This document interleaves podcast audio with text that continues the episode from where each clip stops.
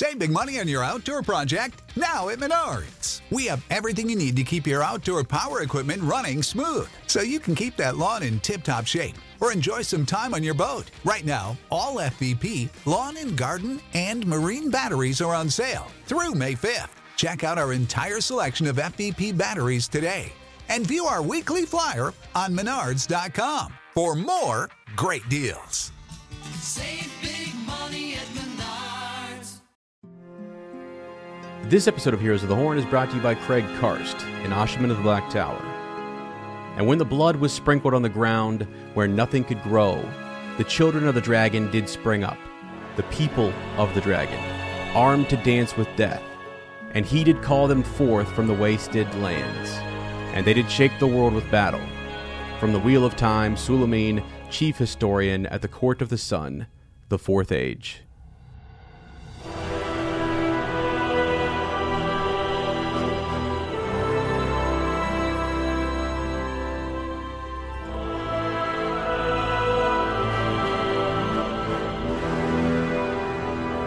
Welcome to Heroes of the Horn, a Wheel of Time podcast. I am Sir Matt.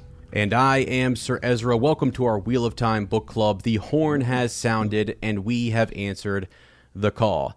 Today we are covering The Shadow Rising, Part 8, chapters 50 to the end of the book. And in our Village Council, we will be discussing uh, a lot of things. Uh, the top five Eye of the World characters, uh, Lanfear Part 1, and the Caemlyn Conundrum. Yeah, it's going to be a big episode today, as so I hope everybody is ready. Wow, what an ending! Let me say, um, you know, I think I think I'd said at the start of this book, I was like, okay, well, yeah, uh, going, going, going. Then again, is this this book rem- reminded me a little bit more, I think, of Eye of the World, where I was like, once you get closer and closer to the end, you're like, okay, okay, okay, this is going. So Yeah. right now, I would say this is my third favorite of the 4 mm-hmm. Only because I think it's going to be incredibly difficult to unseat the Great Hunt because the ending Yeah. is just so amazing. Um, and then the Eye of the World is just so iconic and so big, and it's it's well paced all the way throughout. Um, and so I think that's why I have this three of the four so far. Yeah, I like that. I mean, it's, But I think uh, it might stay towards the top as as we begin adding. I Right. I don't see it. I don't really see it moving far Sure. down. But who knows? Sure, sure, yeah, exactly. Let's say let's say your top three stay the same, and it's the it's the third out of out of fourteen books or whatever. That's that's huge. Uh, yeah, it's good. Yeah, things are gonna move around, and I, I like that. I like that you go and give kind of your ranking as to you know where this where this fits in uh, as we compare it back to other books because it's a lot. You know, it's one of those things I kept kind of saying. Just gotta hang in. It just it's a slow build, but things just build and build and build, and then by the end by the end of this, I feel like we're there at Alcair Dal and we're we're over the all the Aiel and they're out there doing their thing and stuff is just happening left and right and you're like, what is going on? One second we're here, the next thing you know, we're opening a doorway and boom, we are jumping back to Rhuidean. Like stuff is hitting fast, it's hitting quick, and uh, it's exciting. This is like one of those real exciting endings um, to the book, and the Forsaken are back, and there's you know things going on there. So yeah, it's cool. I can't wait to talk about it. All right. Well, um, let's dive in. As let's head on over to our uh, sort of village council here, where today we're going to be talking about our top five characters from the Eye of the World that might not make it into season one of the Wheel of Time TV show. So this could happen for a number of reasons. Where are what all is actually going to be in the Eye of the World? in, or let's let me let's say season one, I should say. What's going to be in season one? What are they going to save so they can save that person for a casting for season two? What story? There might be some storylines with the characters that we've already cast that get expanded upon further than the would be the first book, maybe the second book. Who knows? Uh, they did have time off, so maybe their original plan was hey, let's shift this around, easier to get people in with COVID restrictions and everything. And now you have different actors on different ske- recording schedules and things like that. So who knows there? So for whatever reason, let's talk about the characters who we think they might save this person for later, or they might get blended, or they might get scratched. So um, Yeah. let's go ahead and start with number five as. Yeah, and I, I put these in a particular order, so we're going to go one or uh, five, um, and then count to, to to number one, because what we've learned so far um, is that Shadar Logoth seems like it's going to be a really big deal. Um, we've got the the dagger promo, we've got concept art about it. We know it's a big deal in the books.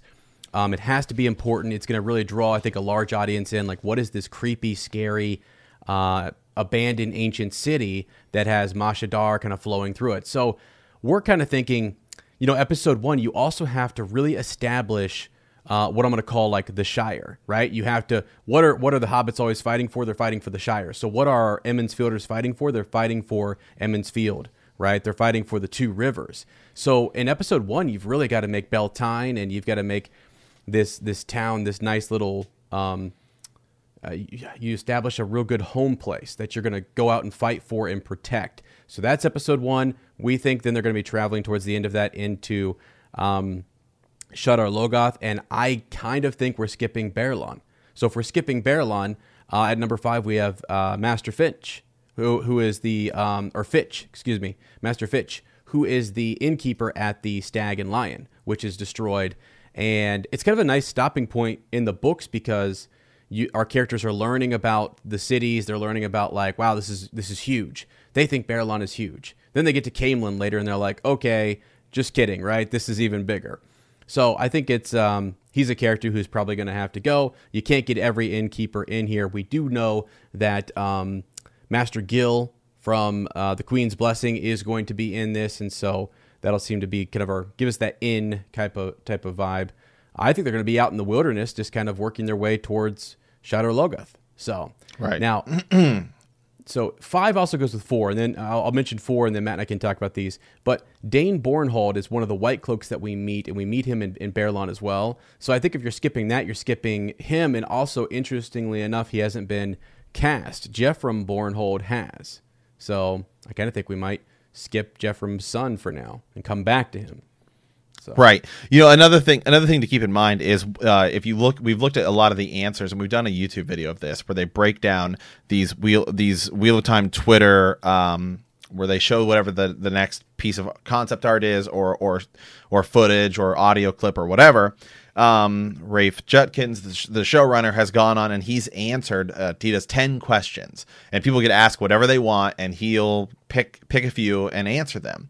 And he's one of the things that I think caught our eye um, was when he's he's talked about like a lot of the questions have been how are you going to fit everything in, and he said um, obviously we can't directly involve every character, but there will pro he said be, but we want to pay homage to the series, so there will be a lot of characters who may look a certain way. A character who we this is not even season one. This is Great Hunt territory. We've said that we probably don't think will happen is Hurin.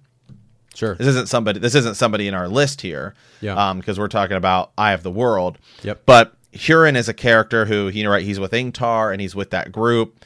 It's likely that there actually will be somebody who looks like Hurin is described, but they may not. He may not have speaking lines. He may not be, you know, addressed and be part of the thing. And I'm a sniffer and all of this stuff. That may not happen. But one of the things they've said is that there will probably that they want to name as many extras as they can. Mm-hmm. So a lot of times it's like guard one, guard two. And Right. this, they, he said he's like, you know, that would be some. He didn't he didn't use this example. I'm creating this example, but so that's why I'm saying somebody like a Hurin, let's Yeah. say. Yeah. So it's like some guy, the, whoever the extra is, that it would be here would be somebody with Ingtar's group is credited as Hurin. So Yeah. some of these Yeah. characters still may show up, but they but they won't have a role. You may be, you know, if we're at an inn, we see an innkeeper. And he he has one line of like what can I do for you today or something like that. That doesn't mean he's going to be introduced as Master Fitch and you know Yes. some of the things like that. Exactly. When you could have, and I mentioned Basil Gill being an innkeeper who's who is cast. So if you take one of um, Master uh, Fitch's kind of lines and you use it with him, then you've kind of taken that character and you've you've you know molded him in with another really good innkeeper that we like because we like the Stag and Lion and uh, money is left and sent back by Moiraine after it's burnt down and stuff. It's it's one of those first kind of stopping points, and I think for some folks it's gonna be hard to see that cut. It might not be. We're just speculating. Um, but based on Rafe's comments, it seems like, yeah, you can't stop at every single inn, all these different locations. And so something has to go. And I just thought it was interesting that Geofram Bornhald was has been announced as as a casting, but not his son. Uh, Eamon Valda for the White Cloaks has also been announced, and not Dain. I think Dain's going to. You need a wave to come in in that second season. You know what I mean? We need a new um, set of characters who are, who are going to show up, and we know what happens to Geofram Bornhald. So if we're going to get as far as the events of um, you know, the end like Falme or the Great Hunt, well, Geofram is gone. He has a great epic season one, and he seems like a guy who represented the White Cloaks fairly well. Um, and then we meet his son later, who's torn up about the loss of his father. So we're, that's where we're, that's where we're at with Master uh, Master Fitch and, and Dain Bornhald there at, at five and four. Um, and then now this one might be a little controversial. I think we're getting to a little, little, little controversy here character from Eye of the World that might not make it into season one. Uh, Bayle Domon. Which he hasn't been cast, right? I mean, I looked, I had the He whole, I went to hasn't Dragon been Mountain, cast. looked, and there's. And know, again, again, keep in mind, just because they aren't cast in season one doesn't mean they won't show up in the series. It just may mean that for whatever reason, you know, with, with turning this into a TV show, they take a character that they say, you know what, we can we can hold off on that person's story until season two or season three. Um, and there there will be characters who show up that would show up in in who could show up in season one, but you know we I think we can save to introduce them because that's one less actor we have to pay. You know, there's a lot that there's a lot that goes into the production of TV. Yeah, and, and I'm just kind of thinking um, again. We have Bayle Domon at uh, at one point. He is the guy who is carrying them, you know, d- down the river. Right. We we get to Four Kings. Um, Thom Merrilin is attacked, and you know we're we're off and running.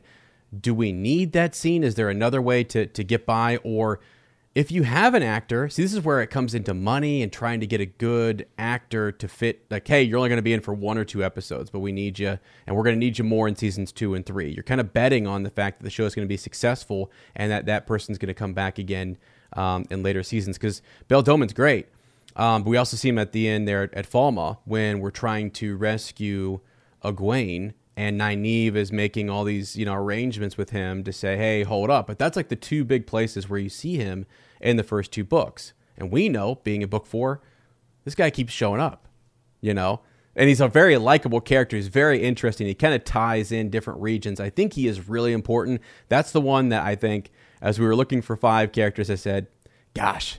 That's hard to put in there, but I'm going to go ahead and say it. And we're just going to see. Uh, hopefully, people will leave me a comment and uh, let me know what you think about Bayle Domon. Maybe not making it into season one.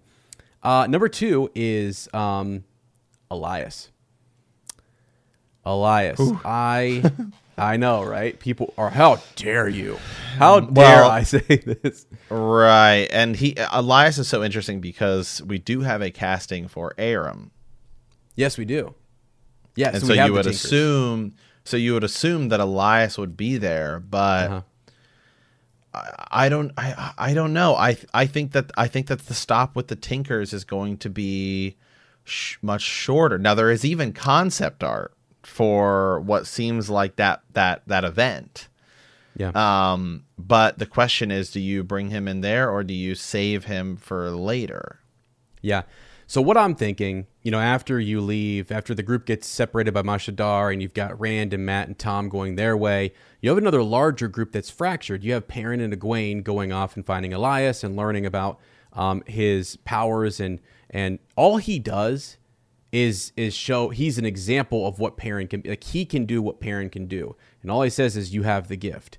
It wouldn't surprise me if Moiraine, to if she's the main character of season one, and we're trying to make her give her more dialogue and give her more more bits where she seems very wise and understands things from this is this is like before the age of legends like something this is something older than even then like it's just we don't really know what this is with with the kind of wolf brother bond that he has.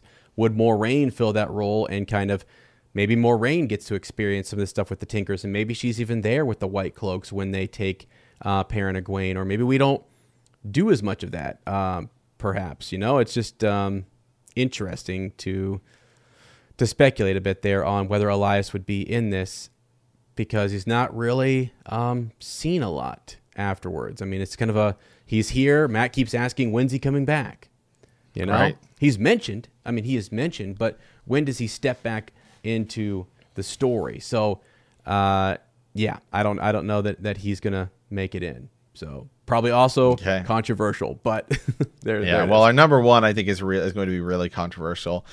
So, um, our number one character is a is somebody who we do see not, I would say, uh, br- really briefly in the eye of the world, considering her role going forward, uh, has not been cast yet, and a lot of other and there have been other characters that have been that have been cast, and that is Elayne.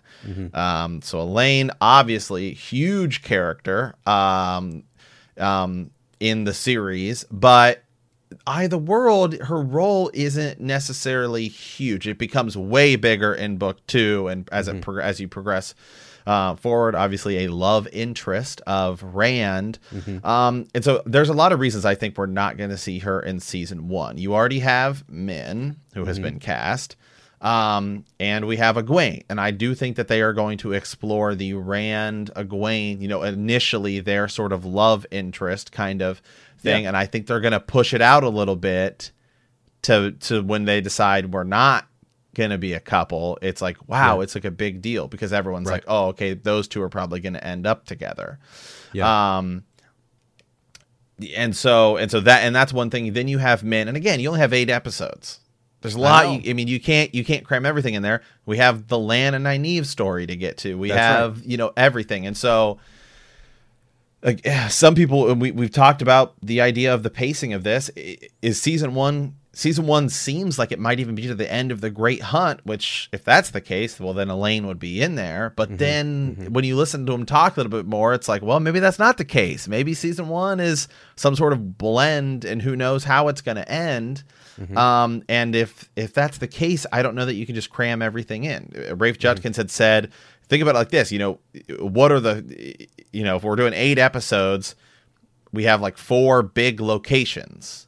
That's what you're kind of given the ability to do. So you can't be everywhere and do everything in Yeah. one season. what are the four big locations you're going to pick? What if, if you are the listener right now and you're thinking about this show, you're Rafe, you can only Amazon says you can only pick four big ones. That's it. That's in your budget. Now you have to decide. Well, we want six or seven. No, no, no. They told you four. So you got to pick now. So like that's that's the tough spot that I think that they're in and it's it's why it's an adaptation and it's to be it's to be different. The reason that I said Elayne, and I'm to get to this. We're to do another kind of uh, discussion here in just a second about the what happens in Caemlyn and how I think it's to be different in the show than it is in the um, in the books. But Elayne, I think, is someone who could be at the palace, is obviously in Caemlyn when Rand is there. We're just not going to come across her. We're going to hear a reference to her, or maybe uh, the back of of like you know she and her brothers walking to the court as Morgase is there. I think we will see Morgase. I think we will see Elaida and things, and we'll get to that in a second. But that's our our kind of our top you know five there. Just characters who we think might not actually show up that are in the eye of the world that might not show up in season one. Right. Yeah. Is Elayne going to show up in season two? Absolutely. 100%. Yeah, hundred for sure. percent. I mean, And you know yeah. what? She might be cast tomorrow. I mean, we might put this out, and she's like, Right. new casting now. But she Here hasn't been cast as of the recording of this video at Right. around 3:19 p.m. Pacific time on February 28th. Right. Yeah. So we'll see. We'll see. Leave us a comment. Let us know what you think about uh, uh, those. Are there characters we missed? Characters you think maybe should uh, be should should some of these characters absolutely be in there, uh, or are there other ones that we think might not make it in that are more significant than these characters too? Okay, Ez, uh, got a topic we're going to talk about today, and uh, this go, uh, ties into the uh, our top five characters that we think might not end end up in season one. So it goes along well with that. Uh, that is the Caemlyn conundrum. Yeah, and so this is something I kind of came up here with uh, with the idea that like how do you get through um, a season one where you don't see the characters of Galad, Gawyn, and Elayne? Those are major castings, right? I don't think they've been cast. I have a They have not. a- yeah, I have, I have a list here. Uh, You can go look at great resources, dragonmount.com. They have all the updated uh, casting announcements, and as you go through that, we don't have any any any any casting. I think from the perspective of Rand and Mat coming in, Rand has a few days to explore Caemlyn. He's talking to uh, Basil Gill, Master Gill, uh, the innkeeper, and he meets Loial. So he's going to have some time there to do to explore. And you know, in in the books, he climbs a wall. He happens. He's trying to get a good look at Logain. Padan Fain was also there, tracking him down. He's he crazily runs away from him, um, and gets a higher perch. Falls in to the palace courtyard. Maybe it's not Elayne who comes by and and sees him. Like, how do we get through Caemlyn and not see Elayne? If that if they're not going to cast Elayne and they're not ready to get someone for like again, we think season two, sure. Um, but if you're going to see Elayne, well, then you get. If you feel like you have to see Gawyn or you have to see Galad, right? And those are really, really significant characters that are they they just make an appearance. So are you willing to like hire and pay someone a really high caliber actor to to you know take that on for half an episode? For half an episode to walk down to Morgase and to be presented to for Elaida to look at him and say some ominous kind of things about him and the pattern and her foretelling and you know. that you're locking that you're locking into an eight year contract, right? I Ex- mean, Yes. Y- y- Yes. I mean, yeah. There's there's a there's a lot to it. Now, keep in mind the other th- the other thing is that uh, again, Elayne has not been cast as of this recording. She may she may end up being uh, being cast, but a character who has been cast, who I think you actually could cut out of season one and move that story to much later is Logain, because Oh, okay. Yeah, you could. Logain Logain is cast right now, and he was one of the like initial cast members announced. And his story in the Eye of the World is relatively short, and then I mean we haven't seen him since. That's and right. we're at, at our podcast where we're at right now. uh, We're we're finished. You know, we're we're finishing the Shadow Rising, and haven't seen him.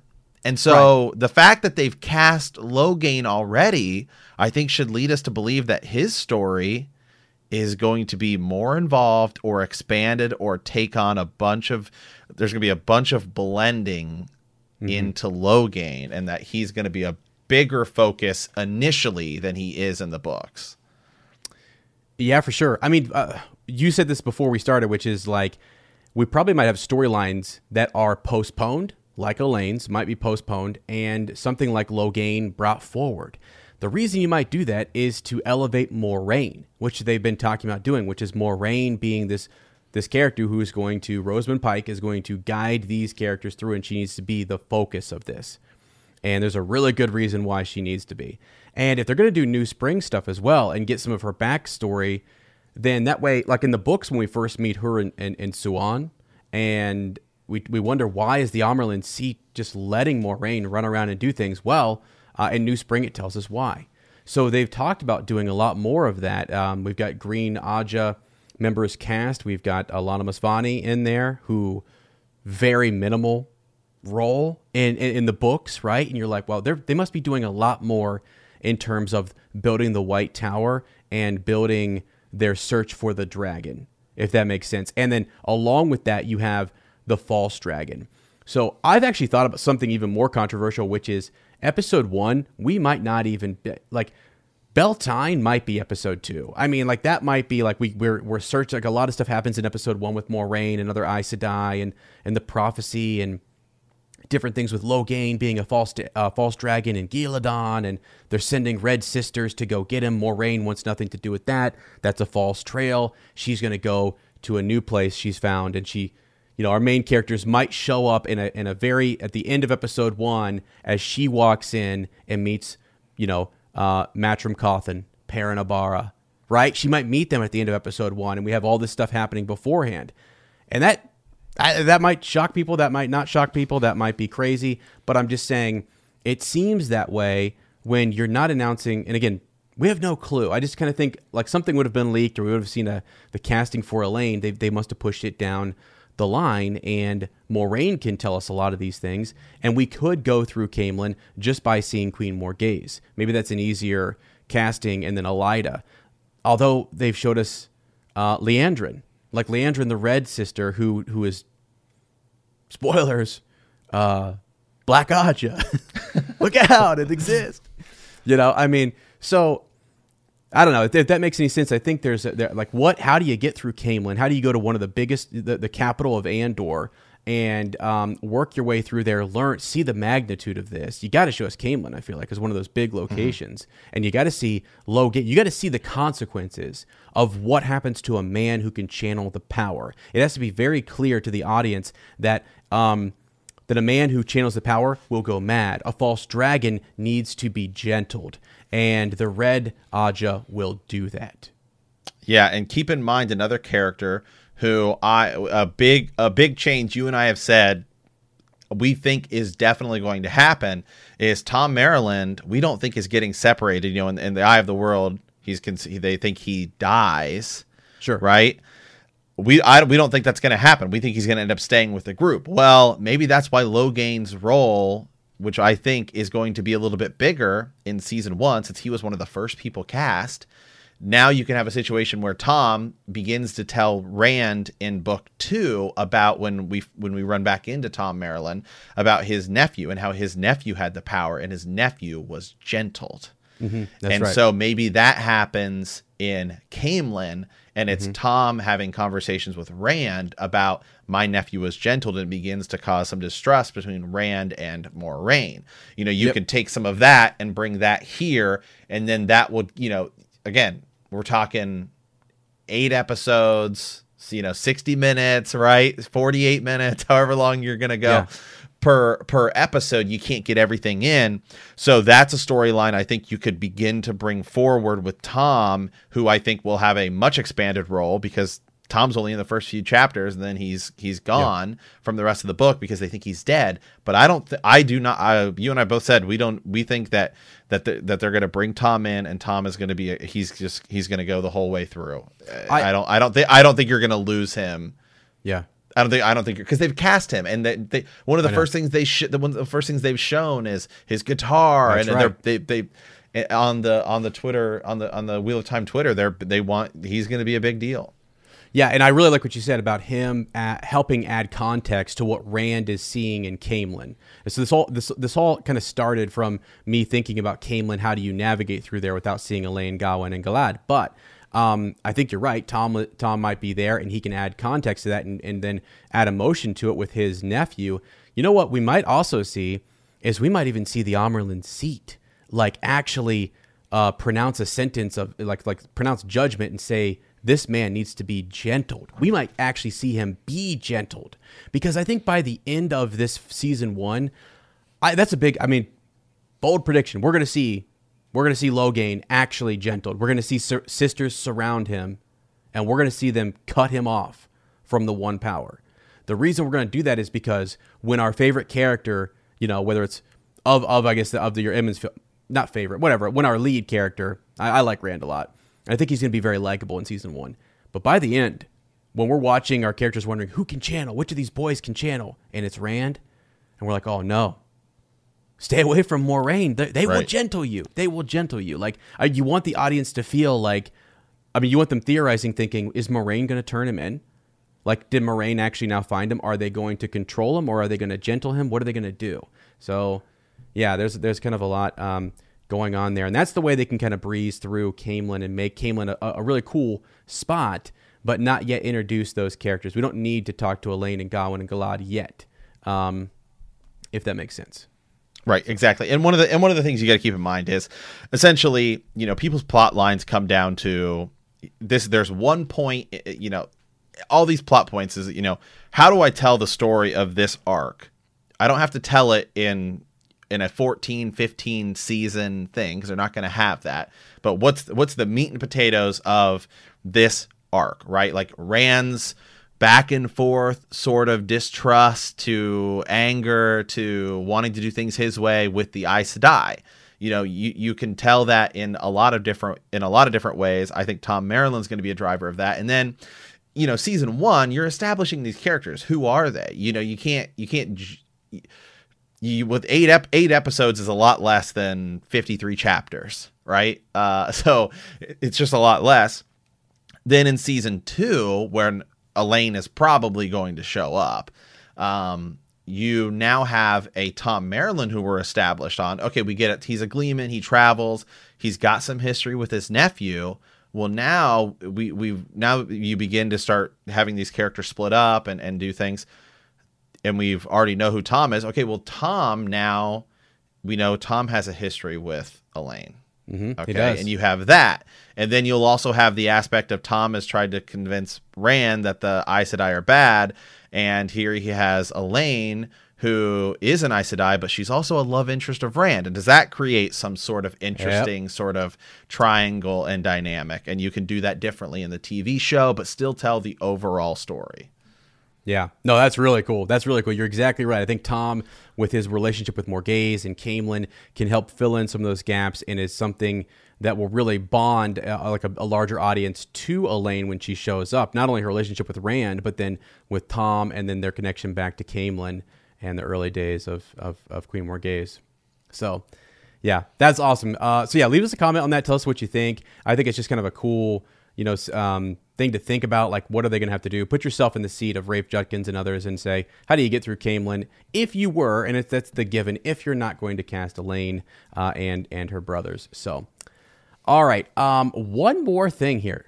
Let's let's dive into something else here that's that's that's interesting for our um, for our 100 companions over on Patreon. We've been doing some character studies okay, some character examinations.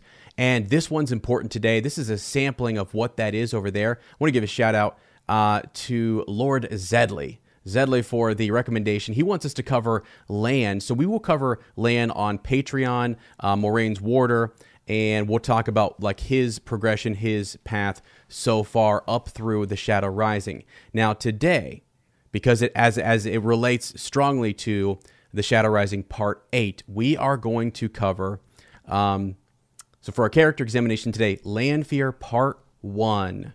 Lanfear Part 1. We're going to track her story through the beginning all the way to this point. Okay? And I want to give you kind of a quick summary because Matt knows significant, significant mm-hmm. character. like, I mean, big deal. She just, I, but she she's she's a mystery. So we have her original like release, okay? So she's been released. She begins hunting for Rand, and she's looking for Lews Therin, her lover. She's tracking him, trying to find him, looking for the effects of the ta'veren, uh, a ta'veren on the pattern, trying to narrow that down. And we catch up with her kind of in the Great Hunt when she's disguised as Selene, and very simply, uh, she helps Rand and Mat navigate the the portal stones. Sir Matt didn't trust her out the gate didn't trust her, which I, I, I uh, you know, you, you and Hurin were like in tune there, both sniffing things out early on with Selene. So, um, but yeah, she, we find out at the end of that book, at the very end, in um, after the Battle of Falme, so, um, Selene Lanfear appears to Min, right? Tells Min to take care of him when when Rand is hurt. So that's the end of the um, the Great Hunt.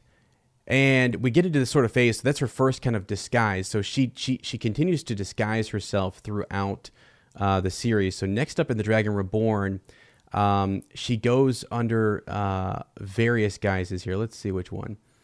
Uh, we did. We already went over Selene. She then tries to seduce. Well, she's seducing Rand with with with Selene. Um, she then is at the tower, I believe. Yeah, Els Grinwell um, in the White Tower. Now, you ready for this? We have a casting for the Grinwells, actually. Mm-hmm.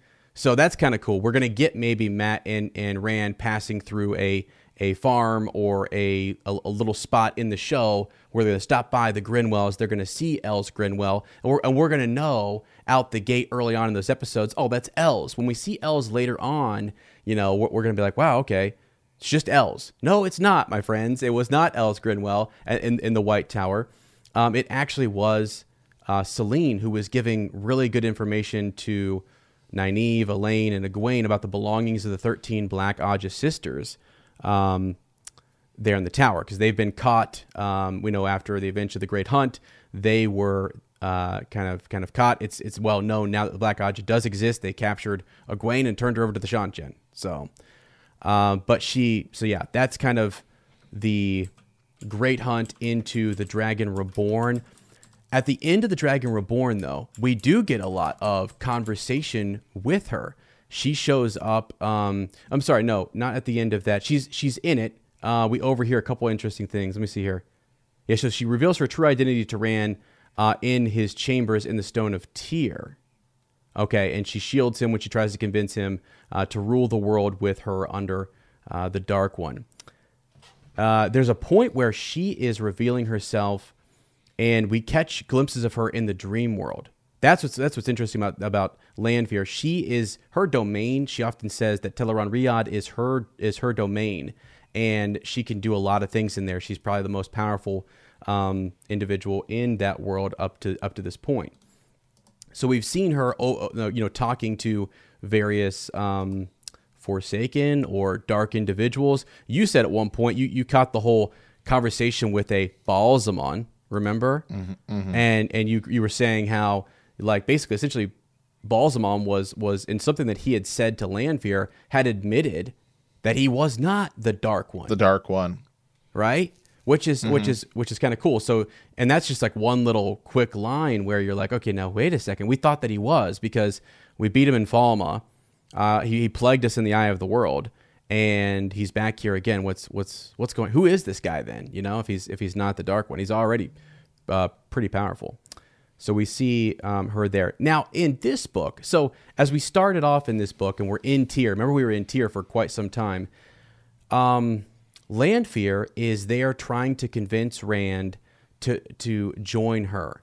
So she is like Lews Therin's former lover. And we, we catch, we, we figure that out. Like she has a soft spot for Rand. Rand has a Forsaken right there, and he even can't like kill her or do anything. Like he doesn't really go all out and just get this rage and want to you know try and try and beat her. She's also trying to kind of help him in a way. Um, she shields him lets him go. There's a there's an attack by another forsaken in Tear. She doesn't aid in that but a gray man is trying to attack uh, and assassinate rand and and they eliminate that. Um, rand will leave behind Callandor and she scolds him for that instead of taking it or or giving it away or doing something, she's almost like helping him, right? And you probably figured out here in in the in the Shadow Rising, at the end of this, she has now teamed up with Asmodean, and Asmodean and her are traveling together to keep near Rand. And her whole point, the whole plot line uh, with with Asmodean is that she has tricked him into staying close to her. She's going to use him to help train Rand. What she says in the very beginning of this book is that you're not using one tenth of the power that you could. You don't know what you're doing. You need a teacher. And she cannot teach him. Women cannot teach men how to use that half of the power. Um, so she knows that she needs someone. And this is where the Asmodean Lanfear kind of alliance takes place. And they're disguised among dark friends. So it's just, I mean, that's kind of up up to this point. We'll talk later on in this episode about you know everything that Lanfear kind of does at the very end of the Shadow Rising. But really, I think that's that's sort of part one for Lanfear is, is we took her from um, being referenced, being referenced in the Eye of the World, and then the, the Great Hunt. Um, all of her trickery there, her her disguises. She has more disguises here in uh, the Dragon Reborn as Els Grinwell. Then in the Shadow Rising, she's disguised as she's kind of a heavy. So before she was very beautiful as Selene, right? And then um, even Els Grinwell has just kind of got that uh, young girl aspect to her. Now she disguises herself as a very um, an older, kind of heavier set woman that uh, is is is in among Kadere's wagons with with them as they're traveling through the waste. So she that one. Did you see that one? By the way, Sir Matt, I guess I'll ask you that. Like, did you see No. that that was Lanfear coming? Right? I did that one. No, that one I didn't. Yeah. And so the first couple times, like it's a really good disguise. I mean, it seems kind of, there's something mysterious. Reading portal stones. She, it's almost like she hasn't quite Selene, got her game right? back. Like Selene, there was something going on, right? Yeah, yeah, yeah. And then and then you you well, and even uh, Els Grinwell. in we the also had the, and with and remember, we also had the the dark friend social in the in the Yes, prologue yes, of the Great yes. Hunt, in which there is a woman yeah speaking, and then this mysterious woman shows up, and so it's like, okay, well, I think something's Right. going on there. Yeah, you're almost you're almost clued in to start. Hey, don't forget about the dark friends. Don't don't forget to look around for these mysterious individuals who maybe know too much um, or act in mysterious ways. I mean, when Egwene is uh, uh, chasing Els and turns a corner and she's gone, she couldn't have ran that far, that quick, that fast, or whatever. How did she disappear? It's Right. Lanfear. You know, it's Lanfear. So anyway, um, yeah, there you go, guys. Just a quick part one, Lanfear, just to catch up, just to kind of cover all of that. How did we get to this point? Because now we're introducing a new character, Asmodean. So, all right, I think we're ready to dive in here, my friend. We're ready to dive into the the chapters now. So, and and actually, um, if we're gonna do that, I got I, I got to hit my my bubbly uh, bounce. You know, I got my I got Mm-hmm. my drink here. I got my caffeinated drink. Uh, we've been at this all day. This has been great. We've been making the doc. Been guys it's been a, through it's, the- it's it's been a, it's been a long well really past 24 hours Ez and i have just been hammering out stuff getting stuff getting getting getting stuff ready creating maps and all, everything all of the all of this Yeah. stuff um uh, to get going here so um and actually you remember so odd oddly enough uh you remember i was you know without power right? We did that episode with sir jimmy um, which was like delayed because it was supposed to come out like the week before and then my big snowstorm hit portland or, and we didn't have power i didn't have power for eight days. I, I didn't even have i had i didn't even have a one power for eight days right so we recorded that like last week. So now we're recording this one to get ready for the first. And so it's like sandwiched together. So it's a lot of Wheel of Time. So I've blasted through really the last however many chapters kind of all at once. In fact, so much that on our extended edition, we talked about some of the stuff that happened last time and also this time in this Yeah. in this block in this block of chapters. So really good. The ending is whew, it's it's good. The the ending the ending of this is, is is really good. There's three kind of I will say plot lines going on. Um and so let's go ahead. yeah. Yeah, let's dive in. I mean, so wh- what I thought we would do, you know, sometimes we kind of tackle these chapter by chapter, and uh, like we'll almost go kind of in order. We might just go in in arcs, and we might just save the Rand arc for. We might go if you want to. It's up to you because we have the chapters here in front of us, the, the summaries. We can kind of bounce around. If you want to, we could kind of talk about some of the stuff with uh, t- like Tanchico and uh, like Right. Egwene and Nynaeve, and then we have Yeah. basically two chapters of Perrin, big stuff with Perrin, and then we've got all the stuff with Rand. So it's like big. Right. It's like there's a lot. So I kind of think It- bigger takeaways. Um, it is yeah know. it, it is it is bigger takeaways and i think what we're going to do for extended edition for the patreon is we're going to do kind of like a bigger like full book kind of discussion right? And Yeah. up to where are Yeah. we at now with the whole story right? Everything, like whole yes. whole whole kind of thing. Because we were trying to figure out like well, what chapter do we save for extend? And we're like i don't know that we can save any of them man. It's all big stuff. And so we're yeah so um so chapter 50 traps 51 revelations in tanchico 52 need uh, 53 the price of a departure 54 into the palace 55 into the deep 56 golden eyes 57 the break a breaking in the threefold land 58 the traps of Rhuidean and yeah and so that's the that's where we're at Yeah. so um You yeah do we want to go Tan- Tanchico and just do the. Uh, let's go. I'll- yeah, let's let's go with let's go with let's go with Tanchico, Elayne, and Yeah. Nynaeve. Um, and uh, we're gonna meet somebody really cool. Uh, he- here here here in a bit. Um, Yeah. So Elayne, so this is so right now we're on 51 Revelations in Tanchico. Elayne, and Eve and Egeanin are in the Chamber of Falling Blossoms, eating. As they dine, they speak of a war between Arad Doman and Tarabon. When Rendra enters the room, she joins in the conversation. Elayne thinks of Egeanin and how she and Nynaeve are spending so much time with her, not realizing who Egeanin is. They both like her very much. At the moment, Egeanin is questioning Elayne and Nynaeve about Aes Sedai in an attempt to learn why the a'dam is able to call her a sul'dam as well as a damane. Egeanin then tells both of the others that she knows they are looking for someone. You have not made any real effort to keep uh, secret from me that you are looking for someone. She is just about to start questioning them when Bayle Domon walks into the room. He begins to say that he he has found the black Ajah when he sees Egeanin. You, he shouts. Upon mm-hmm. seeing him, Egeanin jumps up from the chair and tries to punch him in the stomach, but he catches her wrist and they fight. Bayle Domon comes out victorious, pinning her to the floor with a boot on her shoulder. Elayne, not knowing what to think, weaves air around both of them. What is the meaning of this? At the same time, Nynaeve demands that uh, that Domon release Egeanin, and he reveals that she is a Seanchan. Yeah. At first, Elayne and Nynaeve do not know whether to believe him, but when Egeanin does not deny it, they begin to realize the truth. Now, I gotta say, then it gets kind of, then it gets really interesting, and I almost feel, in a way, I almost feel bad, honestly, for Egeanin a little bit mm-hmm. because while she is a Seanchan, she kind of like it, she kind of acknowledges that what they do is wrong a little bit um, and you find yourself actually rooting for her in that way she'll Yeah. maybe you know sort of change her way and that the girls can come to some kind of understanding because Nynaeve and they're become beginning to become friends right, Right, um right. and see that there are there are actually there's maybe they have some more similarities than they think because it's not like the Seanchan themselves are bad people. I mean, you got to view it. It's not like they in their own mind that it's a different culture is how I kind Yeah. of view it. And in their culture, that's how they do it. Now over here, we may say, well, that's wrong.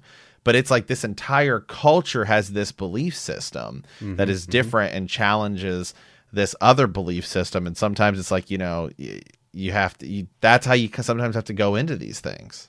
Yeah, and that's tough, right? Is that uh, we, we've had issues with that in, in our real life real world history, which is like, you know, our culture once was this way, and we had to change it. You know, we had to we had to evolve and move beyond really nasty bits of, of of our culture, technology, communication. You know, it's interesting. You see in the Wheel of Time as as communication increases and, and groups sort of come together and you learn from one another how they advance and how they make progress and we we know that from our own histories. Uh, is an example of that. She is now basically running experiments, trying to figure out what in the are all sul'dam like this. If that's the case, if this gets out, this secret could break us, and it maybe should. And then she starts to realize, like like you said, she likes Elayne and Nynaeve. They're they're not bad. She enjoys talking to them, even though she's pumping them for information a little bit. Um, Bayle Domon was there at Falme and he he recognizes her earlier. Egeanin was like when she was in the uh, forget which bar inn it was. She sees Bayle Domon and like doesn't want him to see her because she knows that guy knows who I am.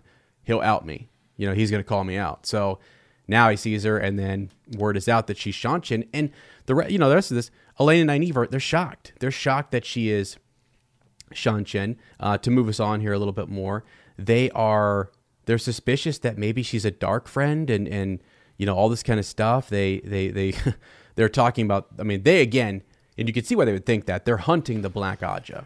Is this person in their midst trying to get more information?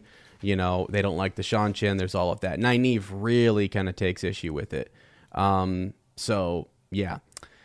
So, so Bayle Domon talks a little bit about that. He's talking more about two of the women at the Panarch's palace that he found that he thinks are Black Ajah. Um, and he asks if he can speak to Ny- Nynaeve alone.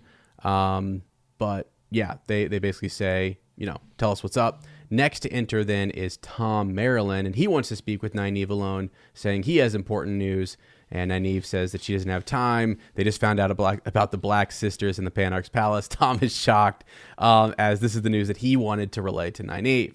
Elayne asks Thom if he has any any information on whether Amathera um, could be a dark friend. Now that's interesting because they're searching for dark friends, which could connect them to the Black Ajah. And Elayne's thought here is that if the Panarch, who's being put forward, knows the black uh, these black sisters, it might be that like that person's like whoever's rising to power and is being maybe lifted up by the Black Ajah, that person might be a might be a dark friend, or maybe not. And we kind of find out that they go on a rescue mission later on, and we'll try to save her because she's she's not.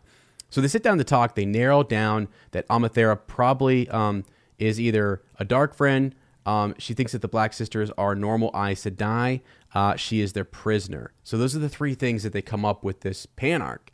And Tanchico, like this, it's, it's not good. Things are not good over here. You know, there's a lot of really kind of crazy stuff. They're in the midst of this. The funny comical bit here is that uh, the, each of the men keeps running in with information, trying to like be the one Right. to tell Nynaeve, "We got you. We got the information. We know what's going on." And she's just like, "I don't have time for this." But actually, that's really significant news. Okay, fine. And so you get all of this uh, information as they've been out, kind of gathering, you know, different different tidbits. Um, so um, yeah, they're talking about guarding them, and there's a, there's a bit more conversation in this chapter just about what to do. Egeanin spends the night with them, so they do not let her go because they suspect her of being a dark friend. She could be she's Seanchan. Uh, Nynaeve wants to bind her hands, and then she demands that Elayne give her the stone ring.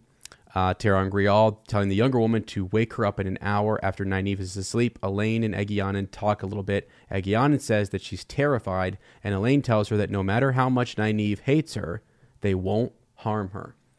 So, you know, really um, in- interesting thing. Nynaeve is ticked because uh, she loves Egwene, and Egwene was captured, and an a'dam was put right on and her. tortured. Yeah. Yeah.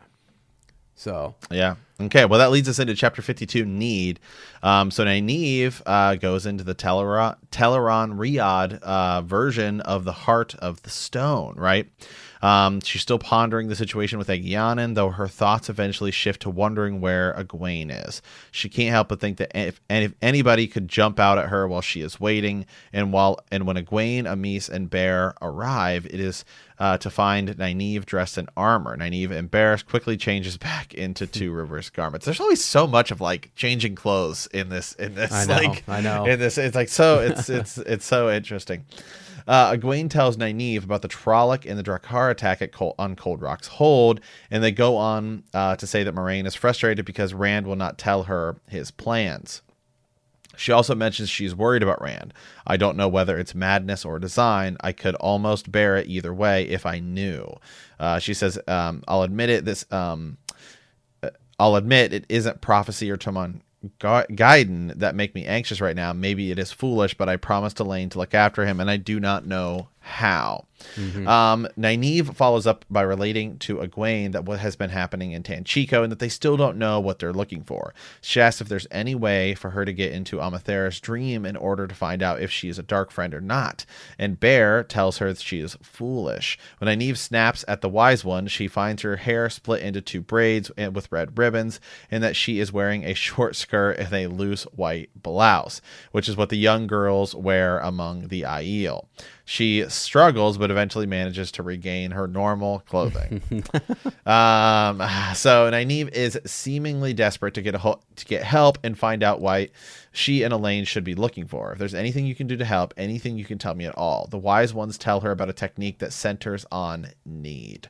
Then she then they uh, they tell her if she concentrates on what she needs, a way to keep the Black Ajah from finding a device that control Rand, that concentrating on that will uh, on that need will bring you near to what you want. Concentrating on the need again will bring you closer. Each step brings you near until at least until at last you are not only in the valley but standing beside what where water needs to be found. They then make plans to, again to meet in a, in in about a week. Yeah. Um. So Nynaeve begins to concentrate on the city of Tanchico and then the Panarch's palace and then what she needs to find. She finds herself in a, a bed chamber located in the palace. In a bed chamber, she finds Amathera and uh, Temaile. Temaile. Temaile. Yeah. yeah, one of the Uh, one, of, one of the Black Sisters. Yeah. Right, right, right, yeah. Um, is forcing the Panarch to swing um, to sing songs. Nynaeve shifts to another place uh, in the in the Panarch's museum. There, she finds a woman who she does not know wandering about, thinking it could be a black sister she doesn't know about. Nynaeve is about to embrace the source when she spies Burgett. She is distracted and the woman disappears. The hero tells Nynaeve that it was uh, Mogadine who she had seen. They stand there and they are talking about numerous things the wheel, Falme, and why Burgett is speaking to Nynaeve when she should not be. Uh, if it is thus that uh, Gaidal Cain finds them and, rep- and um, reprimands Brigitte for speaking with Nynaeve. They argue shortly, and um, Gaidal ends up completely ignoring Nynaeve. So, as we're talking, we're we're talking to in the dream world right now. Yep. Brigitte Silverbow, I who know. I will say, when I was looking up stuff before we even started this series, when we were trying to come up with a name, and actually, we came up with the name Heroes of the Horn uh, because I was as was like, well, let's just look up. Let's let's look up stuff and remember. As has read the series, I haven't at this point. I knew a couple things like Rand al'Thor, you know, whatever.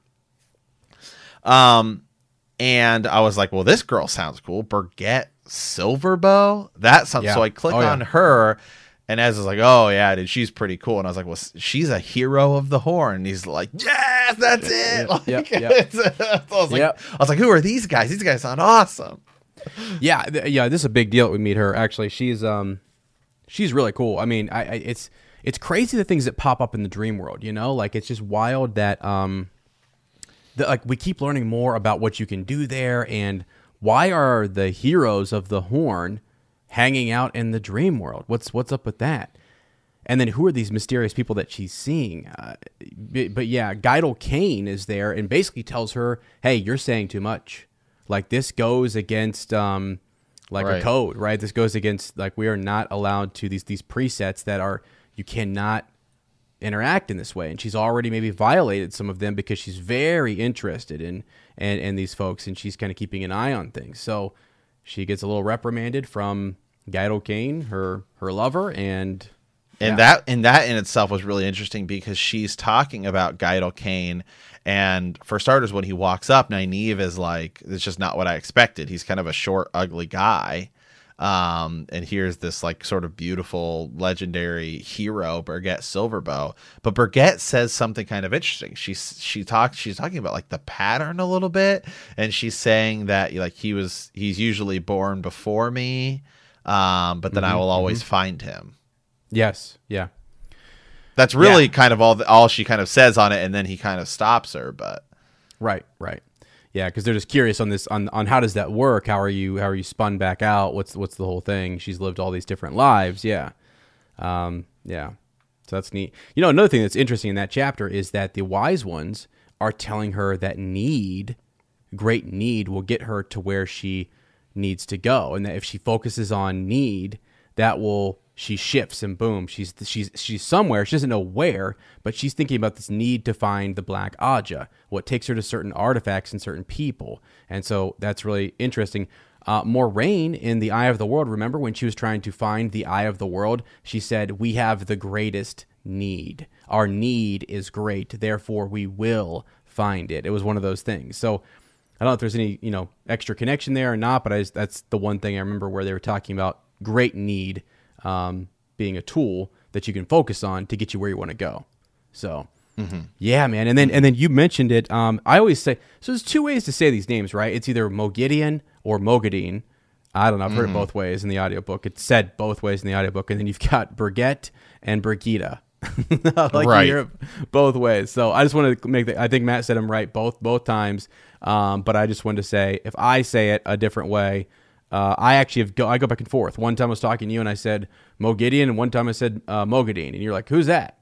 Two different Right. people? No, it's the same person. yeah Sorry, I'm saying i've so I, I feel like i feel like i think he does say Burge- burgetta in the audiobook Yeah, like- but i feel like burgett silverbow is who when i hear when i've heard people outside of like the book say it that's Yeah. what they've said Yeah, exactly. And I, I I'm I'm fine with anyone. Yeah, we'll find out when the show tells us for sure. But I'm right like, they might change it they, They might change change- it to bridget bridget maybe oh, bridget my, people will lose their minds. people. well you know you never know it's uh, you know In Yeah, Game of Thrones, in, Game of Thrones, in the audiobook, it's Pattire, and then the, the show, they're like, well, that's obviously going to be Peter. I mean, come on now, it's a much easier Yeah. name to say. So, so who knows, right?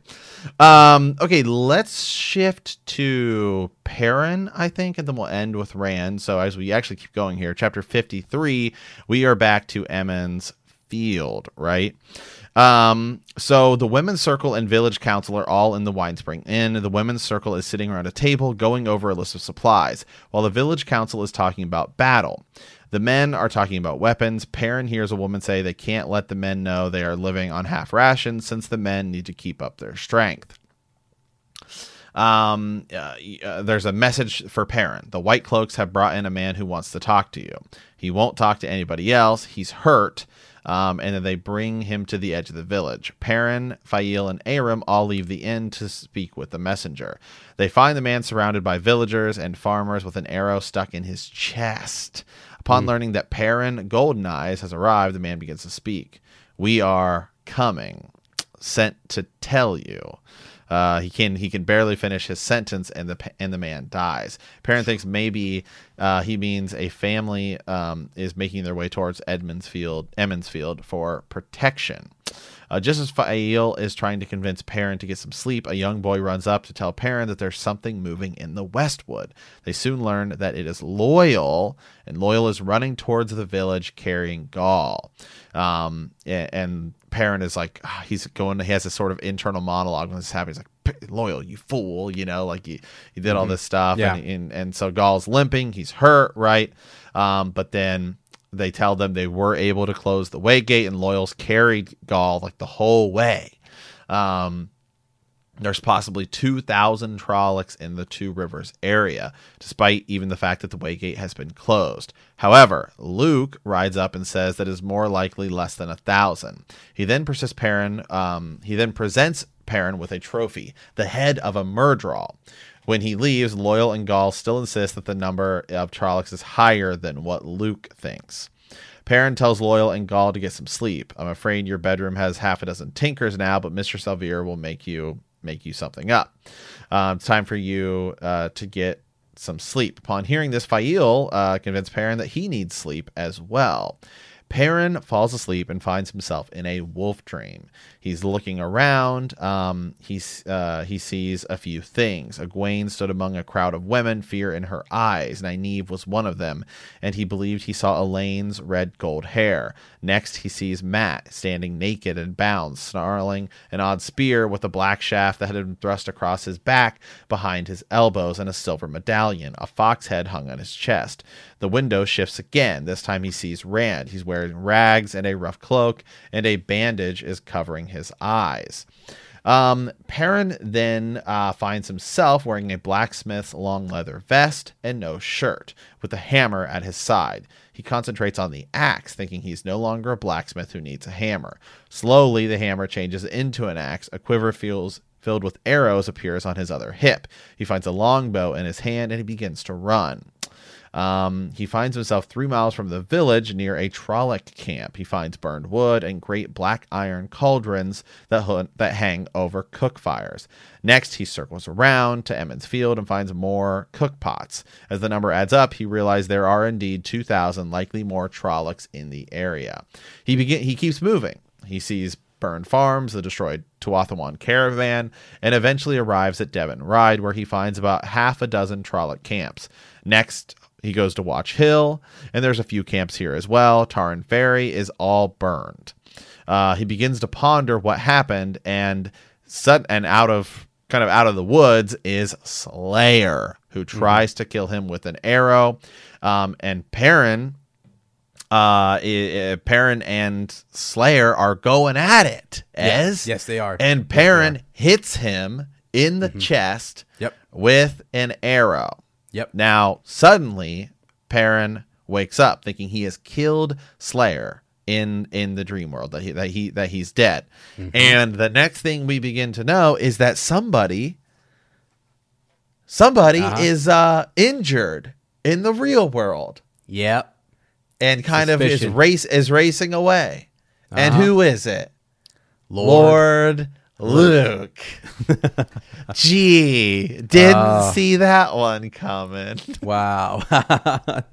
oh man, yeah. That's yeah. That that was um, that's kind of cool though, right? I think you were you were onto it out, out out the gate. It's one of those things that's it's fun. See, that's I think a, a fun thing for the reader. Like it's gotta be him, gotta be him. And then when he's shot, you're like, and then then what happens with you're like, they're connected. Or if you didn't see the connection, it's it's both it's good Right. both ways. You're either rewarded because you got it, or you're rewarded when you're like, oh, they're connected. What? right Wild. and so I, I and so i talked to a couple people one of which my brother jeremy um and i was i was sending i sent him like a meme and i was like Perrin i was like Perrin realizing that like slayer is Luc and it's just like and i just like me it's like me just like rolling my you know it's like a, a rolling an eyes thing but so I, I actually going back on it you know we were we do see Selene show up and the whole time you're like, okay, there's something mysterious about her. Then at the end, she reveals herself to be Lanfear. But I don't think that the name Lanfear. Somebody correct me if I'm wrong, which I could very well be. I don't think the name Lanfear is said in The Great Hunt until at the end when she says that's my real name. And it's like, oh, she's actually a Forsaken. Mm-hmm. Before, and so here I feel like it's kind of a similar thing where it's like, okay, here's this mysterious guy who shows up who seems to know a lot. Oh, now there's also this guy Slayer that Perrin keeps running into. Don't see Slayer and Luc in the same room. Who knows what's going on there? And so this time I think maybe it is just Robert Jordan setting it up in a way that it's like now we we as the reader should know this, but we will get to see it. We will get to see Perrin figure it out. Yeah, yeah, for sure. I don't know if it, I don't know if it is supposed to be surprising to us. Gotcha. Yeah, yeah, yeah. Yeah, it's it's it's surprise for that for that care. If we're watching a character deal with that, and we're watching Perrin right dramatic that's the- dramatic irony that's Yeah, where we kind of know right? something. Yeah, more more That clues the- were given to us, the audience, and we kind of are in the know when our characters aren't, and that's supposed to build that suspense. So there's different ways to do it, which is, you know, and if and again, that's why I say it's double reward, whether you saw it or not. Um, you're either like Perrin, going, they're one and the same. At that point, you're saying, nope, they're the same. I can't believe that. Or you're saying, I knew this all along. Wow, let's see how Perrin takes it. Let's see how Perrin reacts to it. And so, yeah, it's really cool. And we're seeing um, in the dream world, Perrin just saw glimpses of all his friends, Egwene and Mat and Rand and Rags and Mat, you know, with the ashandarei and different things going on. So he's kind of keeping. You're seeing in that world that you, he can almost keep tabs on them and, and see what's see what's up. So a lot of different powers, and it seems to be he seems to be very strong in that world. You know, so does Slayer, Yes. but but Perrin, you know, Perrin got him. So yeah. Right. Um, okay, and so uh, the rest of this actually, this Big chapter, deal. um, big deal, right? As so in- Perrin, so Perrin finds Faile, and he wants her to do something. He wants him. He Yeah. wants her to. ta- he wants him. He wants. He wants her to take a message for him Yep. to Caemlyn to Yep. basically say we're under We need- siege. we need help. We need We help. help. Yeah, we're we're surrounded. They're surrounded. Right. And Faile says um, she thinks that she the way she kind of views it is Perrin thinks he's going to die and he wants to protect me. Mm-hmm. And so she says, uh, "I'm not doing it unless unless I get a ring." Okay, Uh-huh. she's like. "You put a ring on it, and I'll take the mess." you know, basically, yeah, She- exactly. Right? She asked, right? She asked that she asked for his hand in marriage. Yeah, e- either you marry me or or you don't. You kind of said something funny to me. You were texting me and you said uh, she flat out already had this arranged. She already made all the preparations. She had talked to so and so and and don't worry about it, Perrin. It's already pretty much. You know, I made It sure is by it's, custom It's, it's we're good. It's really funny. I will say it. Yeah. It is really funny because it happens and it's like okay, right. Um, and then it kind of go happens and like it's just the way the way it's told. And I'm listening to the audiobook too, where she's like, "Well, I mean, you know, because because because Perrin at first says like, well, I, I'm I'm I, I will marry you when I can, but it's custom." And this is again, we're talking about the customs, right? The Aiel and everybody, we're understanding all these different customs. He says it, it you have to, we have, I would, but it has to, it, have to wait a year. That's just how it works.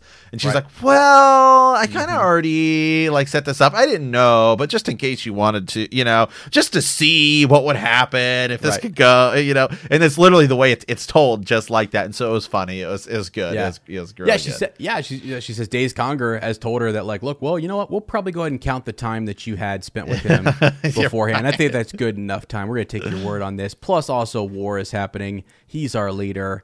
You know what? Let's get you guys married. In the midst of this Right. like crazy chaos, like they get married and it's it's awesome. I think the witnesses were so uh, she's babbling right, and Perrin gives her a kiss and just asks um, her to marry him. Half an hour later, uh, Aram and Loial standing for Perrin and Bain and Chiad for Faile. Uh, the woman's circle performs their marriage. So that is epic. It's epic. It's awesome and uh, good kind of moment. He needs help from Caemlyn. He really just doesn't want Faile there. He doesn't think they Right. can win. He doesn't. He doesn't see a way in which they can win. Yeah, yeah. Um, okay, so let's let's actually go to chapter fifty six, and I think we'll just finish up Perrin's storyline. Okay, and then come back here. to Nynaeve and. Right, come back. Yeah, yeah, because it's it's really only one big other chapter. So, um, so we're gonna just jump to chapter fifty six, Golden Eyes. So we're um, they are married. Perrin and Faile, Perrin and Faile are are married.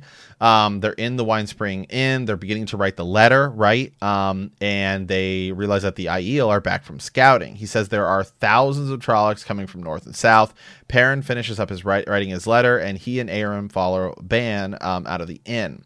They find uh, all the women, children, and tinkers are gathered on the green. The women are holding weapons. Daisy Congar announces that if the Trollocs break through, that they will have to get the children out. Perrin says that he's sorry uh, about what he did with Faile, uh, that he arranged for her to leave before an attack. Um, Luhhan and, and Marin al'Vere say that they would have expected nothing less and that they knew all along. Perrin leaves to go see the men and informs Ban and Tell that if things go badly that day, they are in charge of getting the women and children to safety. They argue, but he will have none of it. He then tells Aram to stay with the companions, but Aram insists of going wherever Perrin goes. On the west side of the green, the White Cloaks are sitting on their horses. Good grief. Good grief. And Perrin wants to know why they aren't in their battle places. Dain Bornhald tells Perrin that they are leaving, which angers the companion. Perrin tells him that if they stay and fight, he will go willingly with him. Run or stay if you can remember your men. If you need to find the courage look look at the women Bornhald, any one of them is braver than the whole lot of you white cloaks. Yeah, this part is sick. Sick. He just goes off. yeah. Uh, Bornhald becomes angry and informs his men that if we must die here, we will die clean. But he agrees to stay only if Perrin keeps his promise. Perrin continues on and finds his men crouched with their halberds and polearms waiting. Haral Luhhan and um, Luhhan and Abell Cauthon are among them. He then moves towards the south, the end of the village, where he finds Tam al'Thor readying more men for battle.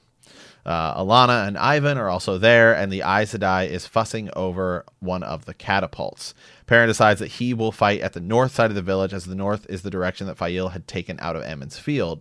Um, Bran, uh, Bran is in charge, and Loial, Gaul, and Chiad are with him. As they wait, Perrin contemplates all the familiar faces around him, and like, and the you know, all every every everybody, you know, um, Wick, Wick Conger and, and and Hugh Marwin and everybody. He's thinking about Right, right. everybody who's there.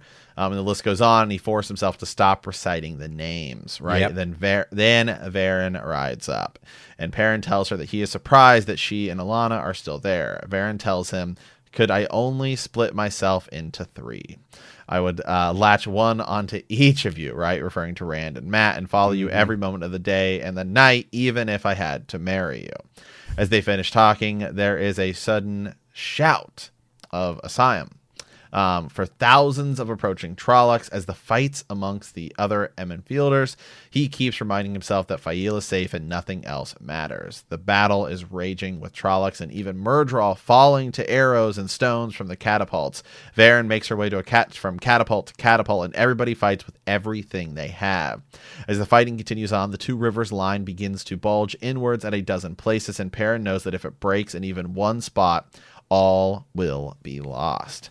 He shouts an order to everyone to fall back among the houses. A Trolloc attacks Perrin just as everyone begins to back up, but Aram kills it. As they keep Wow. fighting, Perrin. It's a sick moment. It's a sick moment. Wow.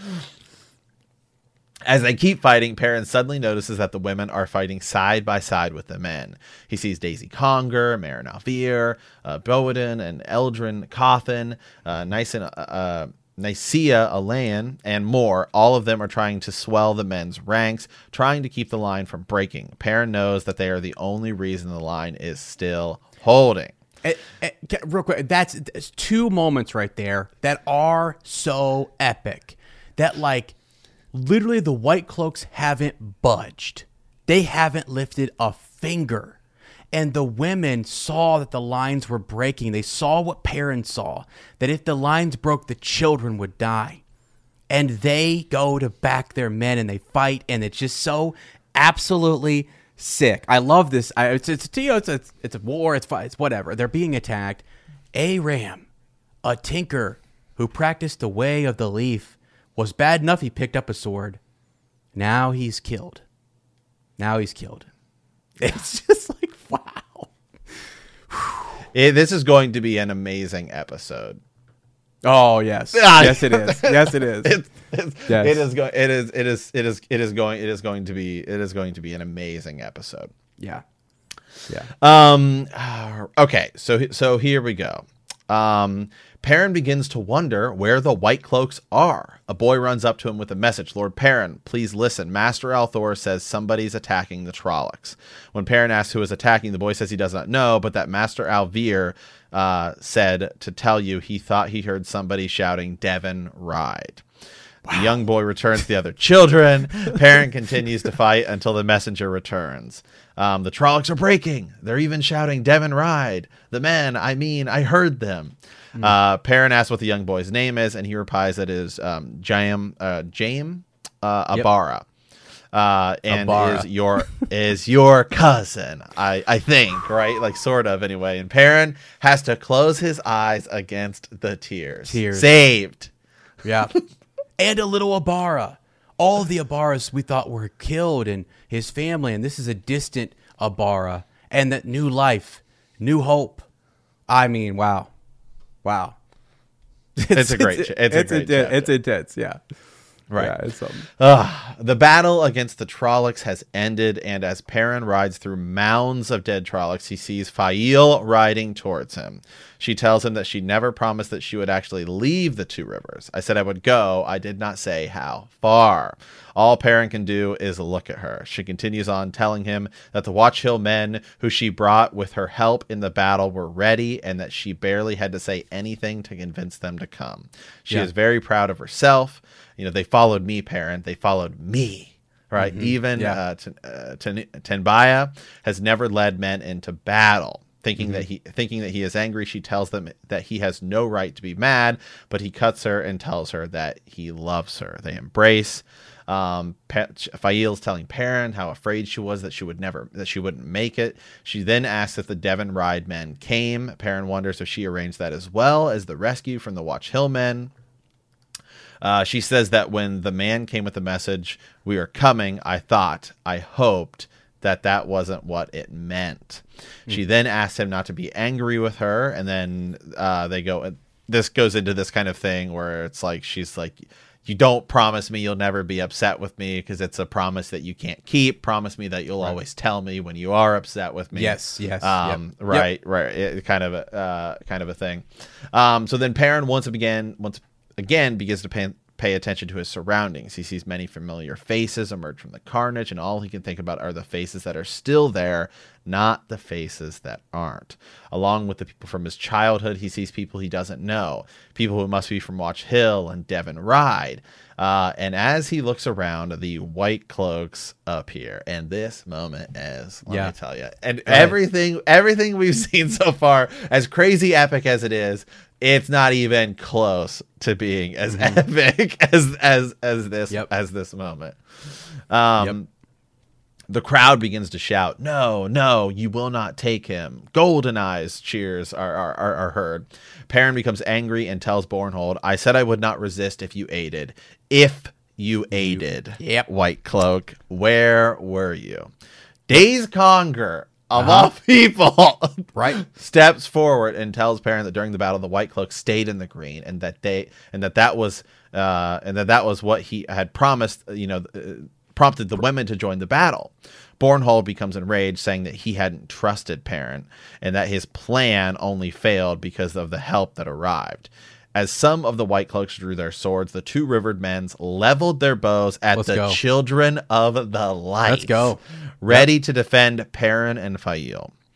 Um, eventually, Bornhald leaves, but not before prompting uh, to one day see Perrin hang. As, After the White Cloaks, yeah, after the White Cloaks have left, a group of ten or twelve men approach Perrin. The man that seems to be the leader bows to Perrin and says that his name is uh, Jerinvar Barstere he says that some of his men will make sure that the uh, that the White Cloaks leave if that is okay with Perrin, and that many people from his village wish to get home as soon as possible. He bows again, as do the other men.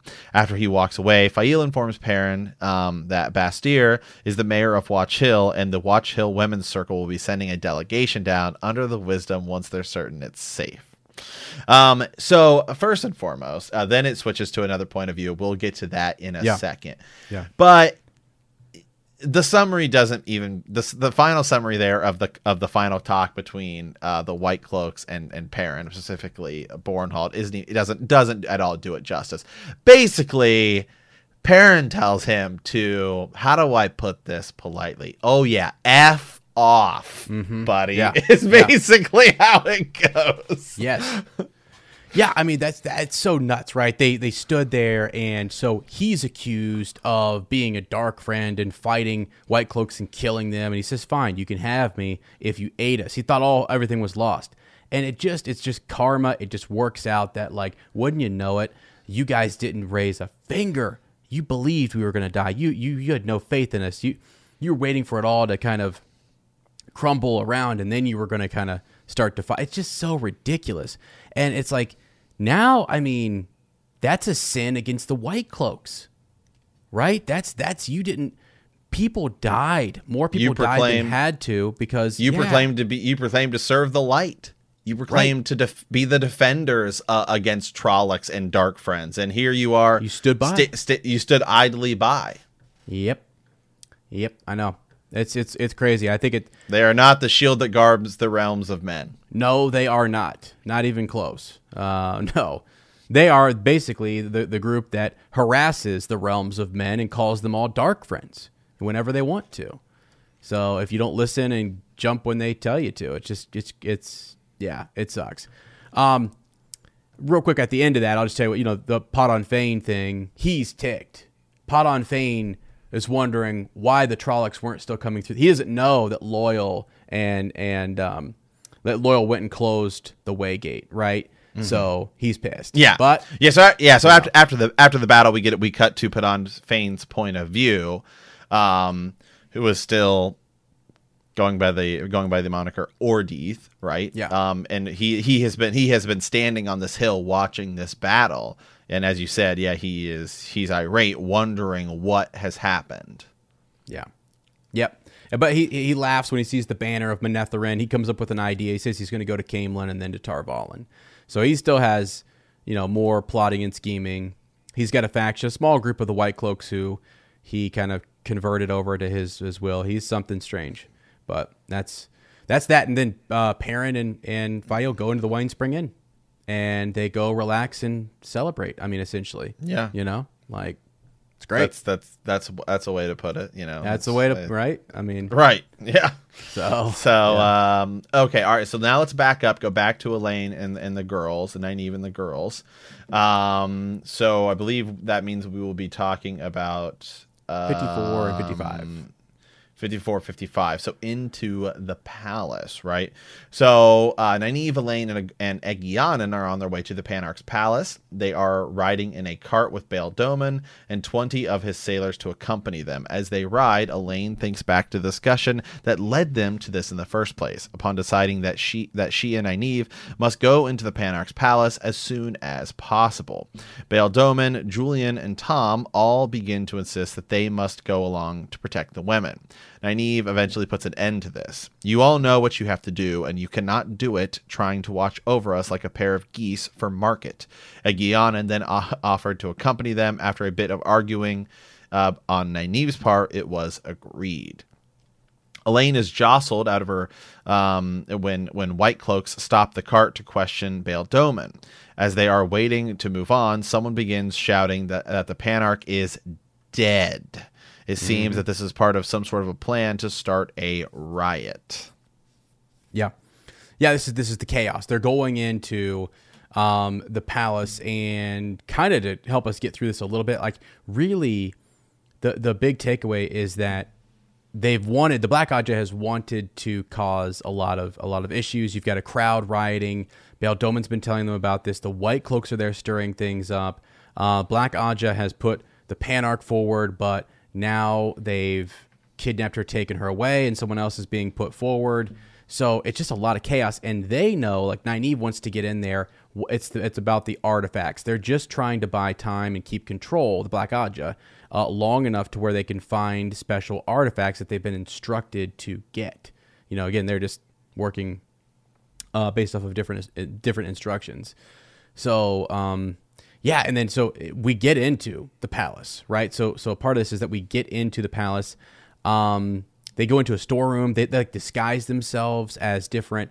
Uh, like like workers in the kitchens and servants is, is how they kind of get in there. Bayle Domon and his guys have to stay outside the crowds out there, and it's basically like keep everybody out of here. Help with that because Bayle Domon has a crew of of guys, and they're going to kind of help keep everyone out of the palace while they search the palace and find Amathera, the Panarch. They think that they think the, that Amathera originally thought is she a dark friend or is she whatever. In Tel'aran'rhiod, Nynaeve figures out that she's being held prisoner. So their third thought was maybe she's a prisoner, and it's confirmed in Tel'aran'rhiod. So they're going in here to find her, and that's Elayne's job. Elayne is going to go find um, uh, um, Amathera and try to convince her to leave with them. So let me skip down here, like kind of the last paragraph, uh, last two. Elayne and, and demand to know if Amathera is alone. Amathera hesitates to speak. Um, you are not with them. You are Aes Sedai also, but not with them. So once Elayne gets there, it's the big distinction like, hey, you know, we are not Black Ajah because she knows they were using the power. They were forcing her to do terrible things. Um, and she she reaffirms that yes, you know, we are regular kind of uh, sisters, right? Uh, she tells them how the black black sisters had made her sit upon her throne and speak the words that they told her to speak. So she's their puppet. You know, she's just kind of doing whatever they want her to do. Um, and then she adds that uh, that one of the sisters was the one that uh, was set to watch over her, and that the black sister had hurt her for no reason except to make her cry. So it's torture. You know, I mean, they're just not not good at all. Um, in her dream, she would hold uh, her by her ankle atop the, the Tower of Mourning, and she was forced uh, to learn lewd dances and filthy songs. So, not good stuff. Um, Amathera is convinced that what she must do now is to contact the Legion of Soldiers, and Elayne announces that she will. Um, oh, yeah, Amathera wants to do that. That's right. Elayne is not having it. She doesn't want her contacting legions of. They got stuff to do here still. So Elayne is like, no, we're not doing that. You listen to me, Panarch Amathera uh, of Tarabon. If you try to walk out to your soldiers, the Black Ajah uh, may very well tie you up in a bundle and hand you uh, hand you over. Right? They'll do worse to you than they did before. And so that's that's Elayne's kind of arc going in rescue mission to Amathera, and she's going to get her out. Now you shift to Nynaeve, and this is this is it right here. This is a mm-hmm. big. So Nynaeve's plan was to go look at the a'dam. She wanted to go try to find that. She finds some interesting uh, things in here, and she comes across Moghedien. Uh, and I have to ask you, like when when you're reading this part and you know that like Moghedien is a Forsaken, did you remember the battle where they're just kind of facing off, um, uh, you know, the squaring off against one another? Like, did it not just seem? I know in the show they're going to do a bunch of different like stuff with that to really make that seem, but it's just two women staring each other down, weaving flows. They're not really doing anything with their hands. I really hope the show has them doing more stuff to make it look more animated because really even in the book it's described that if you would have walked into the room you would have saw two women just standing and staring at each other and i think we're going to need more than that in the tv show but it is a battle of wills and Nynaeve is facing off against the Forsaken, and she is mad. And she, for her, she has to be That's, angry to channel. Right. Right. She's yeah. like she's like the Hulk, right? The the more yeah. angry she becomes, the more powerful she becomes. Right. Exactly. Exactly. Um, so real quickly, what she, what she's in here, um, let me go over a couple of things that she finds. So she um, she's at this pedestal and it holds the black collar and the bracelet, and she she she has a really bad feeling around that. It makes you want to weep. I mean, it's just something that, that they're going to use to control Rand. and that's you know it just has a really sickening kind of feeling. So there there's that. Um, then you know uh, Moghedien shows up there. I think it was in here somewhere. I'm trying to figure out where it, where it was. We find a. Ooh, I better wait. We might not have found it just yet. There's one other object in here that's very significant that she finds, and we'll talk about that. I don't even know that Nynaeve knows at this point what it is, but she picks up something too that's kind of important. But the real thing is the a'dam. She's there for that, and Moghedien walks in, and then they face off, and it's just this huge, huge battle. Um, so let me just read the end of this because it's really, really important. So she and Moghedien are fighting. Um, you can she Nynaeve notices that Moghedien is trying to distract her by talking and saying different things. And the more Moghedien is talking, she's realizing that, oh, the reason she's doing this is because I'm winning. Inch by inch, I'm pushing her weaves back. I am I, I am stronger. She realizes she is stronger than one of the Forsaken. Like, let's go. Like, let's you talk about le- like level, like powering up and, and like how who's who's the most powerful. Those kind of conversations. Now you have a marker for Nynaeve to say Nynaeve beat Moghedien. Definitely, straight up beats her. I think it's a um, so uh, Moghedien's weaves uh, falter slightly. Nynaeve is um, giving Nynaeve this opening uh, to slide slide her shield between the other woman and the source. So she shields her. Nynaeve uh, talks of torturing her, which seems to terrify Moghedien. Uh, she puts the collar and the bra- um, yeah, she puts the collar and the bracelet as well as the seal. There it is. I knew. I wasn't sure if it said it or not, but she has the seal. She found a seal, found a seal into her pouch. Nynaeve pauses, um, and then one of the other, um, I think it's another one of the sisters, Black Sisters, shows up. Um, yes, with a ter'angreal that can produce balefire. She manages to jump out of the way in time to avoid being hit by the weave, but when she does that, the shield goes loose on Moghedien, and Moghedien gets away. But this person uh, now, that let's not forget that that um, carrying a fluted black rod, a ter'angreal that can produce balefire. What? Mo- Moiraine says like that's not we we shouldn't be using that. Like Right. that hits you. And by the way, this is a really good time to explain balefire one more time. Let's say Mat has just um he's in a battle and Mat's one on one fighting somebody and I'm over here and I have that ter'angreal. And Mat's actions, if, if Mat, let's say, um, is in a duel with another blade master, blade on blade, and Mat makes a killing blow against the guy that he's that he's fighting, but I hit you with balefire, like one little thin beam, it hits you. Whatever you had just done, like the longer I hit you with balefire and the stronger the beam is, um, the more of what y- you and the pattern will be erased. You're gone. But um, the person who you just killed, it would undo that action. It would be as if you never existed. So the person you just killed would show back up again, kind of Yeah. thing. You know, wild. It's wild. And Moiraine can did it herself. That's what I'm saying. Moiraine does like the Dark Hounds, right? She uses that on the Dark Hounds. It's crazy.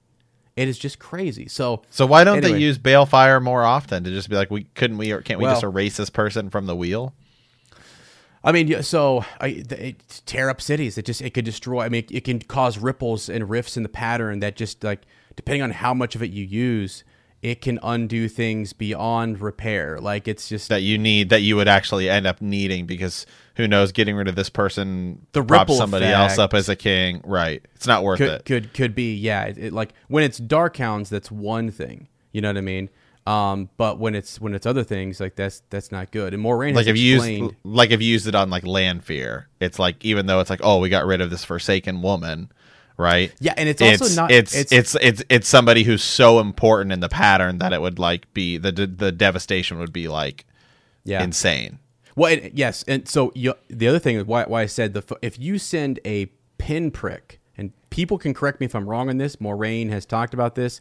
Um, you can send a pinprick of balefire at somebody, and it'll just take it'll erase them from the pattern as of like five minutes ago, or as of like an hour ago, or something. It'll undo them. it doesn't it doesn't erase them forever like all of the backwards and consequences, all- forwards. unless you send a stronger, be- like the stronger you hit them with that beam of light, that that balefire, you could eradicate them from ever having existed. At I think I don't. I think that's that's the way it works. Balefire always confused me when I was going through the series. So if people have more um, more knowledge on it than I do, or if I got it wrong, let me know. But I I think it's like that's why that that comes out that rod comes out of there, and you've got like Balefire, and you're shooting it around. It's crazy. it's crazy. Pa- Be careful, yeah. being- yeah, the palace is being destroyed. Like part of it is the the palace is, is like unraveling. Like it's it's crazy. So that's that. Well, that's the chaos that kind of allows Moghedien to get away. Nynaeve's like, I have got to get. When that is being shot at you, you get out of the way. That touches you, you're done. You're gone. Yeah. So Yeah. Okay. Whew. All right. Well, um, let's move on. Okay, so I guess to Go go, to forward, to go forward, we must go back. right? Because I think we have to go back to um, chapter 50, which is we're back to Cold Rock's Hold. Um, so this is chapter 50 traps. So things are about to get real serious here, right? And pretty epic. Whilst walking through the hold, Rand notices many things about the Aiel life. All the men wear, wear uh, Caden's uh, wear the uh, cadin'sor, although there are a slight difference between the warriors and the craftsmen. Right, uh, for example, a smaller belt knife or none at all. Young boys wear robes, um, like the uh, gai'shain, uh, except they are brown and gray, or the uh, Kaiden. Young girls wear their hairs in um, uh, plates, like like Egwene used to, like the, the uh, um, except uh, Rand doesn't realize that she wore them as a punishment. Um, so he's just kind of seeing, hey, there's a uh, there's a lot of cultural stuff that's described in these in these next few chapters. Um, they uh, Rand discovers that the Jindo have gone to the roof of his or her society here at Cold Rock's Hold, and that the roof of the Maidens is halfway up the east side of the canyon. The Maidens guarding the roof refuse to let him enter, but carry a message to the Jindo and Nine Valley Maidens from him instead. Rand knows that the Aiel have a love of ceremony and that gifts are often given as a thank you. He believes that if, if he gives Aviendha in a a gift in return for teaching, then perhaps she will not hate him as much too as she hates him now. um, the maidens come out of their roof. Rand is not permitted to enter and show him several gifts that he could give to Aviendha. He decides on a wide bracelet of uh, ivory, heavily carved with roses, um, presented to him by Aldine, a Jindo maiden. Uh, Aldine will not let him pay for the bracelet and assures him that I uh, it will it will not dishonor her. A ceremony is then performed when Rand and uh, Id- I- Idolin, uh, Al- I- Idel, I don't know, uh, take a sip of tea and utter "Remember honor." It is repeated for every Jindo and Nine Valley maidens present. Rand finds Aviendha beating carpets outside uh, Lian's house and gives her the bracelet as a gift in return for her teaching. Aviendha doesn't appear to want the gift, and Rand thinks she believes that it will um, harm her honor, so he tells her um, that the maidens approved. I, Aviendha tells him that if the maidens have have approved of you, as if I still carried the spear, because they think that he is courting her. Rand cannot return the gift and reject the ceremony because that would harm her honor. They must let the maidens believe that they have already um, let them believe what they already believe. Aviendha then apologizes to him for being angry during the meal, uh, though Rand thinks that Amys told her to apologize. So there's a lot of back and forth going on here um, with Rand uh, and Aviendha, right? Um, and so you know they're going back and forth. Did you is it, is it a forced apology? Is no apology? Um, you know, is Aviendha there to spy on Rand? You know what's what's going on? Yeah, I mean it's um yeah, is she there to spy on on Rand? I mean, she's she, she's reporting for the wise ones.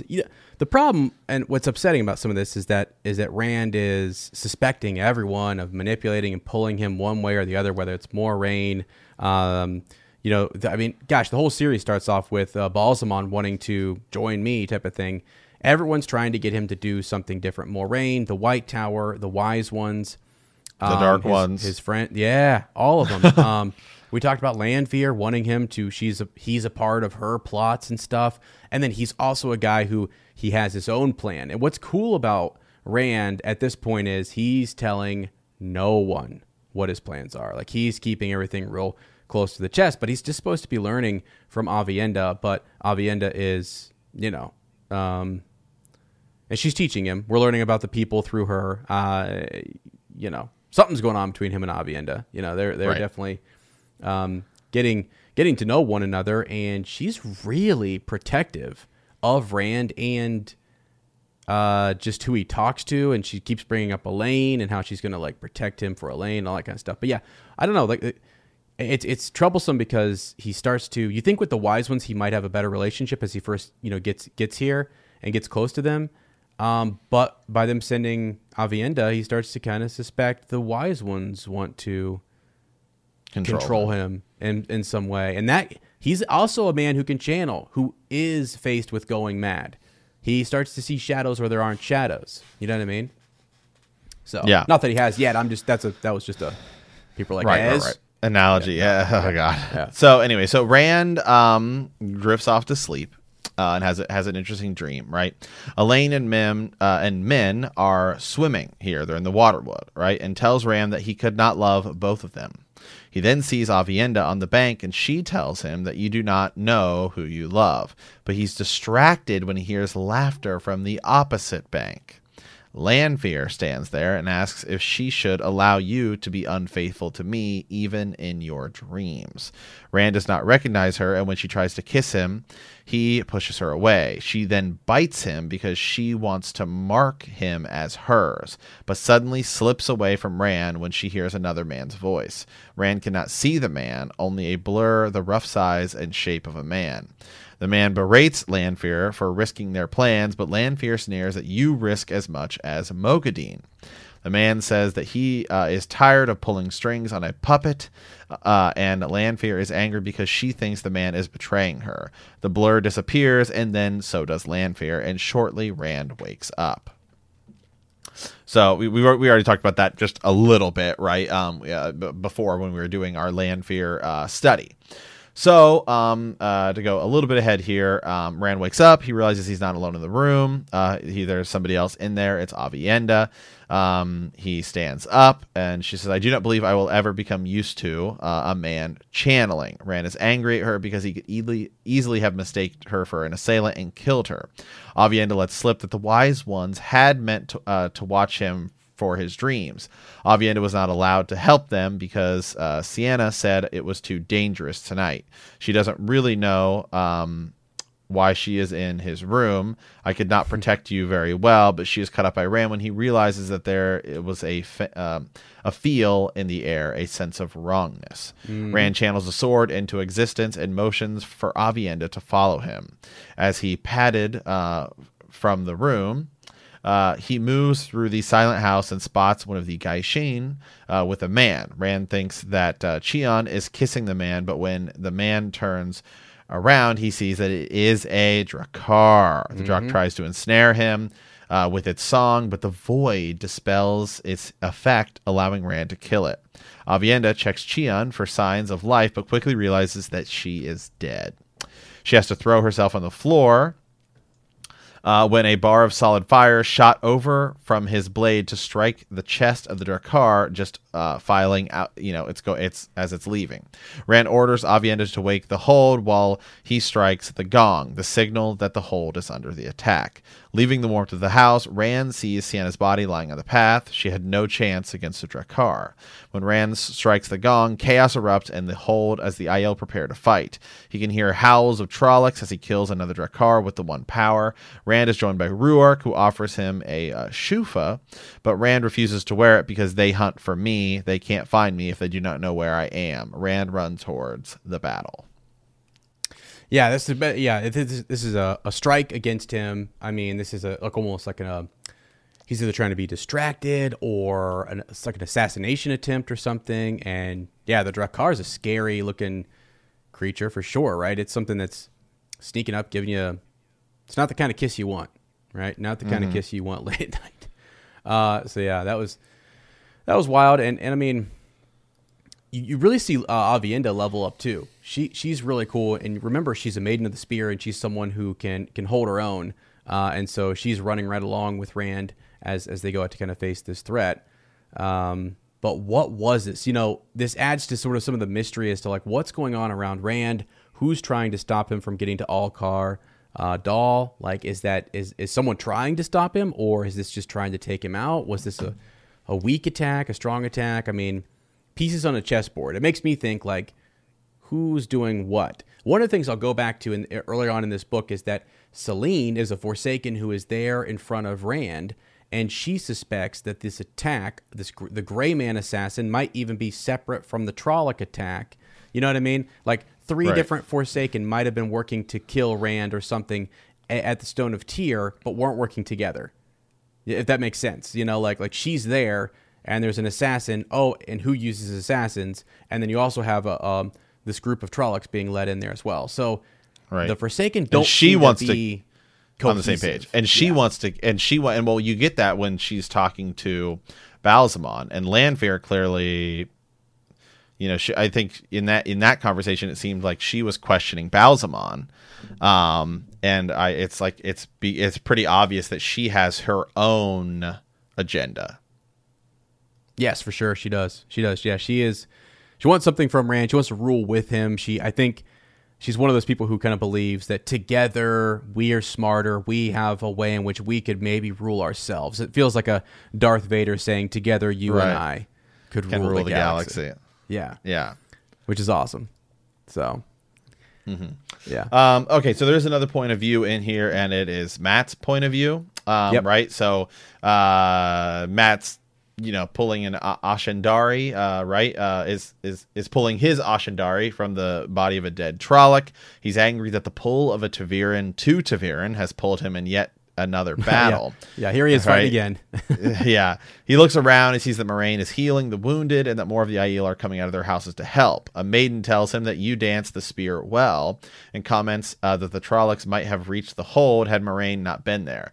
Mat points out that there weren't enough. Uh, there weren't weren't enough for that, but regrets it when the maiden asks um, if he is a battle leader among the Wetlanders. Mat walks over to the peddler's wagon and sees Isendre. He tells her that the Trollocs have been killed only to have her slam the door of the wagon in his face. Angry, he turns towards the hold and sees Rand walking up towards him with Aviendha. Moiraine hurries up and tells Rand that the Draghkar were surely aimed at you, only to be told that he already knows that. She warns him that prophecy is most dangerous when you try to make it happen, and asks him to confide in her. Rand agrees to confide in her if she promises to stop manipulating him, and Moiraine uh, promises that she will do nothing to hinder you fulfilling your destiny. This isn't enough for Rand, so he refuses to tell her anything of his plans. Yep. Rhuarc walks up to the group and tells Rand that the Trollocs were only a diversion for the Draghkar and that he expects the Gray Man to attack soon. He tells Rand that she uh, that he should be protected at all times and that the maidens have volunteered for the task. Rhuarc also tells Rand that all of the Aiel will be on their guard in case the next attackers are 10,000 Trollocs instead of a few hundred. Mat asks if the Shaido camp will be safe, and Rhuarc replies that they needn't worry about the Shaido. Couladin and the Shaido folded their tents at nightfall. Yeah. Yeah, they did. And so there, I mean, to, to, to, yeah, to wrap that up, right? They are taking off. They are heading uh, on without anyone else trying to get there first. And it's Rand who will say there to Rhuarc, yeah, it's time to go. That Yeah. we need to get there now in case anybody else is going to get there beforehand. And then they talk about ji'e'toh and honor and like, like custom. And it's like, well, remember, this is the guy who, who, who breaks all the customs. Okay. Mm-hmm. So he can do what he wants. You can, you can bring up all these customs and all this kind of stuff and just, you know, insulting different clan chiefs. But look, guys, it's time to get past that. So, mm-hmm. Okay, so now let's skip to chapter 47. So we did some bouncing around, but here we are. A breaking in the threefold land. So this is where things get really, really good. And I think for maybe sake of time, uh, as we're pushing two hours here, let's just kind of talk about the last three chapters kind of all at once. Um, as so, uh, you know, the, the the whole deal. So, well, I guess actually it's just the final two chapters. So 57 and 58. Yeah. Um, first of all, I loved both of these chapters because I, we were talking and we were like, okay, well, the Perrin thing is so big because he's like Emond's Field and the White Cloaks and everything, but it's like, how do we not talk about Rand right and i mean what what happens here so i mean basically basically i can kind of uh, I, I can kind of give a quick just summary here is Yeah. they get to the council essentially of of the Aiel. And Couladin begins to proclaim himself as the dragon reborn, right? Or What? he who comes with the dawn because he literally walked in as the sun is coming Uh-huh. up. First of all, what a joke. Okay. I mean, and Yeah. right. And Rand basically tells everyone, "Well, I know what's I know what's at Rhuidean. I was there."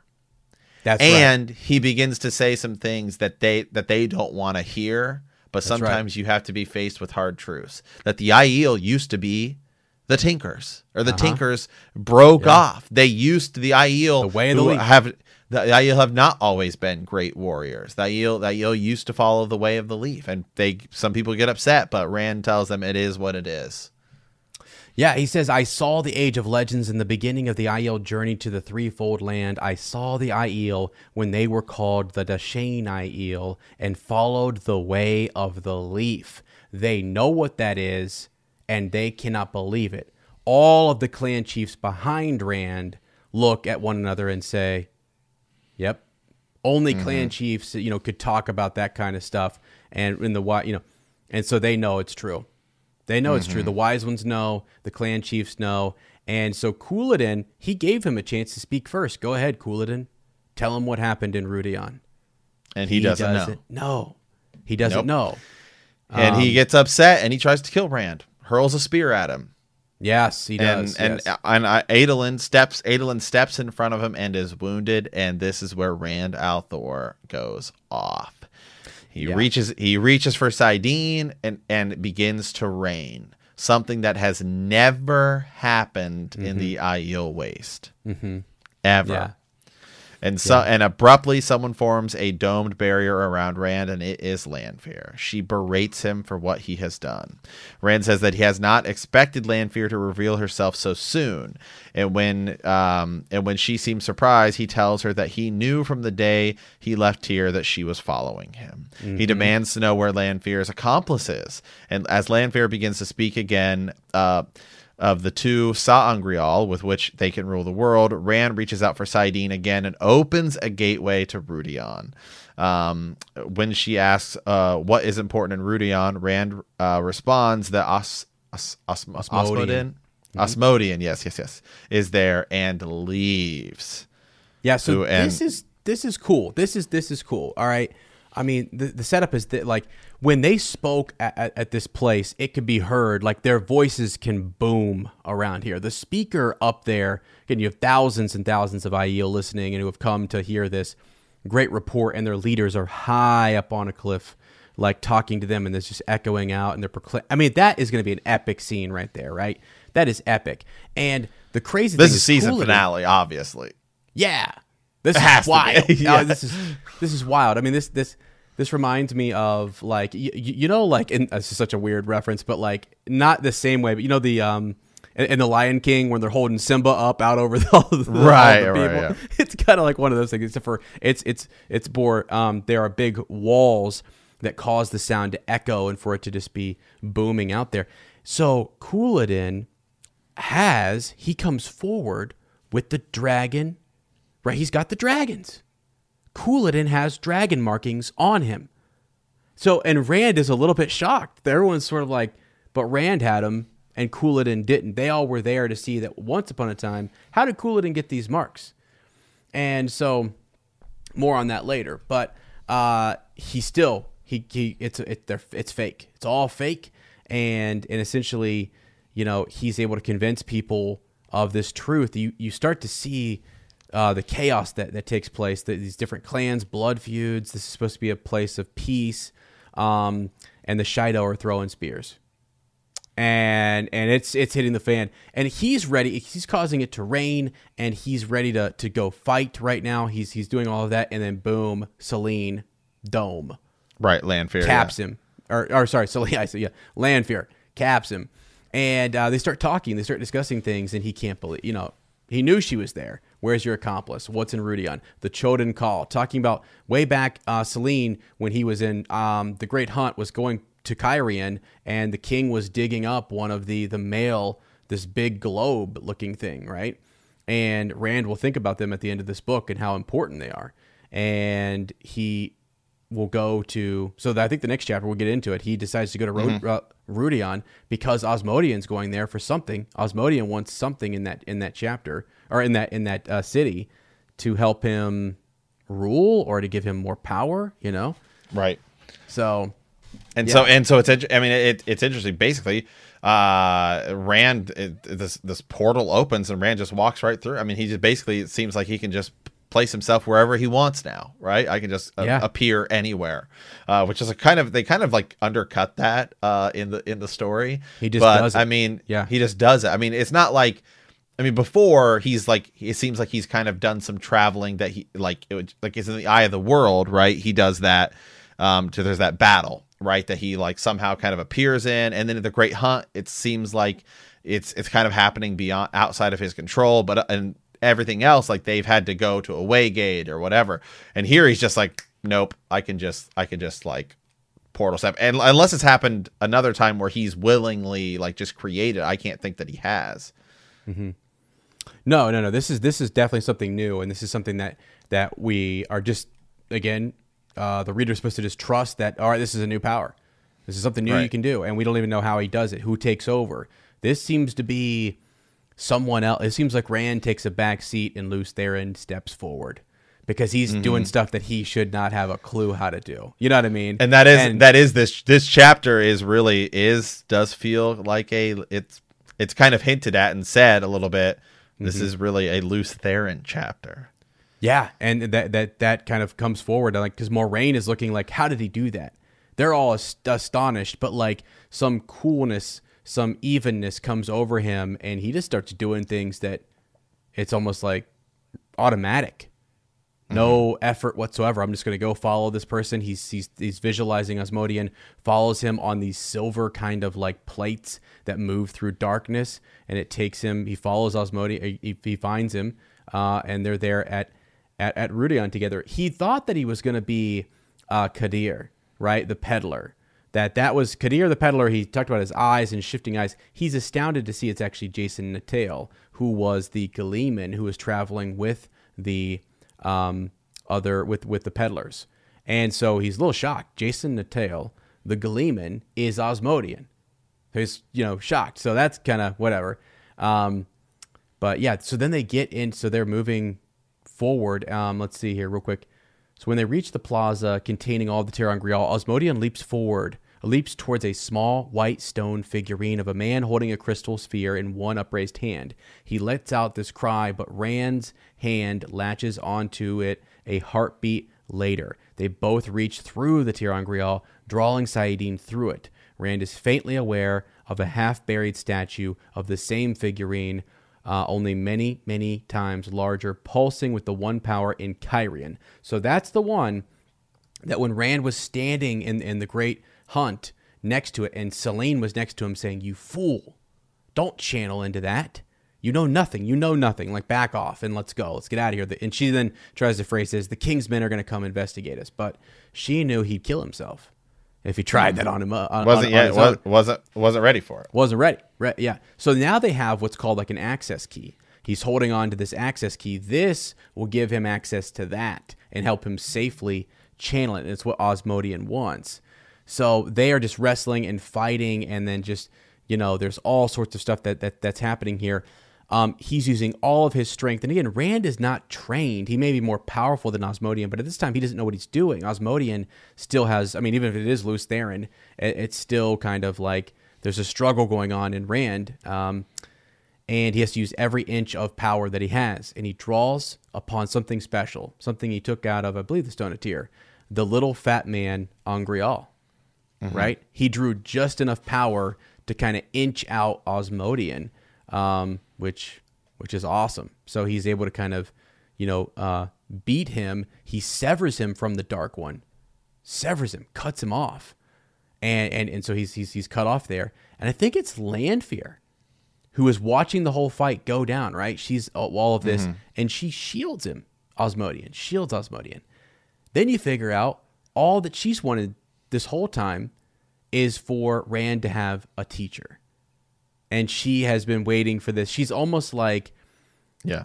she almost stops Rand from entering a fight there with the Aiel and Couladin to say something else, like you know, like something bigger, else is bigger, going on. bigger, yeah, yeah, bigger Yeah. picture here. Yeah, I mean, yeah, she, yeah. So Lanfear appears, um, and and she says, with with these together, we can displace the great Lord of Dark himself. We can Lews Therin together.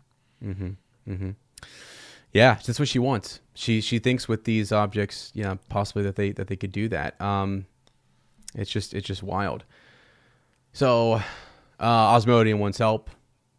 Forsaken helping Forsaken, right? Um, Rand tells her that that Asmodean uh, has been cut off from the Dark One, and her eyes widen in shock as she says that she had not thought it possible. Asmodean pleads for Lanfear's help. So it's not just that he's been no, he he still has access to the one power to to Saidin, which is tainted. It's tainted, but he's been cut off to the Dark One's power, whatever that is. He's been cut off. Lanfear is shocked. She didn't think it was possible, but he has been, and so he wants her help. And uh, yeah, Asmodean calls out uh, again. He he pulls as much of Saidin as he can, not much considering how exhausted he is, and throws a weave between the two. The weave turns out to be balefire. Um, oh, I'm sorry. Let me back up. Asmodean uses Lanfear's real name, right? Um, which I always say wrong. Mierin. I think it's Mierin. Um, she becomes enraged, and Rand is afraid that she's going to kill him. So he does something almost to like, not that she wanted to kill him, but it seems like she has a, a temper, and he hit Yeah. a button for her, and then, you know, was just kind of ready to go off and kill Asmodean. Don't ever mention my real name, type of thing. And so he throws this weave between them, balefire. Uh, Rand asks Lanfear if she means to harm anyone uh, in Alcair Dal. Lanfear wants to know whom he thinks she might kill. I thought you had realized you did not love that little farm girl, or is that uh, the Aiel Jade? Jade. Yeah, yeah. Rand tells her that he simply doesn't want anyone to get hurt, as uh, he still can use them. It's painful for him for him to say that, but like I need to use them, Lanfear. Don't kill any of them. They're all my pieces, you know, kind of thing. Almost like he's playing a game with her a little bit. Um, she just laughs. Rand asks her uh, which one she was, meaning which disguise had she been in the Aiel waste. And this is when she reala- she she reveals that she's Keille. She's Keille. She's one of the older kind of like I said. She's not a, not necessarily attractive, according to Mat and others. Um, older woman, heavier set. Uh, Right, because so, yeah, Lanfear talks about like if I have to put on a few pounds to, yeah, you know, whatever I can for a little bit, which is like a you know whatever kind of a line. Um, so then this is where things get really kind of interesting. So Rand approaches Asmodean and finds another figurine just like his, only female. Asmodean tells Rand that Lanfear would rip his heart out and put her, uh, you know, and, and to put her hands on it. Right? Um, they start back for Alcair Dal using the same method to leave Rhuidean as they did to arrive. Rand tells Asmodean that they need a name that he can call him by. He decide he had decided a while ago that he would um, use Asmodean as his teacher. They settle on just referring to him as uh, Jasin. Uh, uh, Jasin Natael, Gleeman to the Dragon Reborn. And Rand tells him the first thing he wants to do is learn how to guard his dreams. Eventually, they arrive at Alcair Dal. The rain has stopped, and Rand notices that there are approximately a fourth fewer Aiel than there were before. Moiraine, Egwene, Aviendha, the Wise Ones, and Lan have joined the clan chiefs and maidens on a ledge. He is told that the Shaido have left, and as uh, as have many other Aiel who couldn't handle the revelation of the history of the Aiel, and that they uh, all that are left are the ones who will follow Rand, and that is the Shadow Rising. Yeah.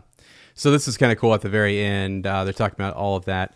Um, Egwene, they're all kind of mystified as to you know all the stuff that happened. They're explaining what happened. Uh, let me see if I can find just the last paragraph of this. So Rand looked back up at the people on the ledge, all of them watching, waiting. It will be a long road back. Uh, turned his face, long and bloody. The Aiel faces did not change. Egwene half stretched out a hand toward him, eyes pained, but he ignored her. When the rest of the clan chiefs come, it begins. It began long ago, Rhuarc said quietly. The question is where and how it ends. For that, Rand had no answer. Turning the dapple, he rode slowly across the canyon, surrounded by his particular retinue. Aiel parted in front of him, staring, waiting. The night's cold was already coming on. Um, the night's cold, right? Was already coming on. Uh, it's cool. Uh, it's it's it's awesome. Um, it's just really something that that Lanfear is in all these different spots and has him kind of in vulnerable places and and she's got her own plan. She's very confident. She's very strong. Very, very, very strong. And he barely beats Asmodean. I mean, and again, I think it's untrained and Asmodean's, you know, skilled. Um, and I don't think Lanfear did know that that access key was there, right? I mean, that's what Asmodean said. If she would have known that that key was here, because she can't use the male key. So if they want to fight over the male key, go ahead. But where's the female key? It's right next to it, right around that area. But there's all this. It's you'd have to look. There's so many Mm-hmm. on Grial. It's just got lost. And wouldn't it be chance or something that Rand finds it, picks it up, keeps it, takes it back with him? So wild. Guys. Well, that is the Shadow Rising. Ez. The ending's the ending's pretty. I mean, I gotta. I the ending to this, I I loved, man. I mean, the Perrin, Perrin and the White Cloaks, and you know, uh, Nynaeve takes down, takes on a, a, a Forsaken, and Rand and Lanfear and the Aiel, and so it, things are heating up, man. Yes, they are. Yes, they are. It's it's awesome. It's cool, and it's you can see now that with the Aiel, he has a group of them. But I mean, he has united quite a few of the clans. Others will come. The Shaido, maybe not, but others have left, and he's really uh, sent a sent a major ripple through them, where some of them are broken because they have failed in some ancient oath, and that they feel like they have dis that by picking up a spear and by abandoning the way of the leaf, they've that in its of itself is dishonorable.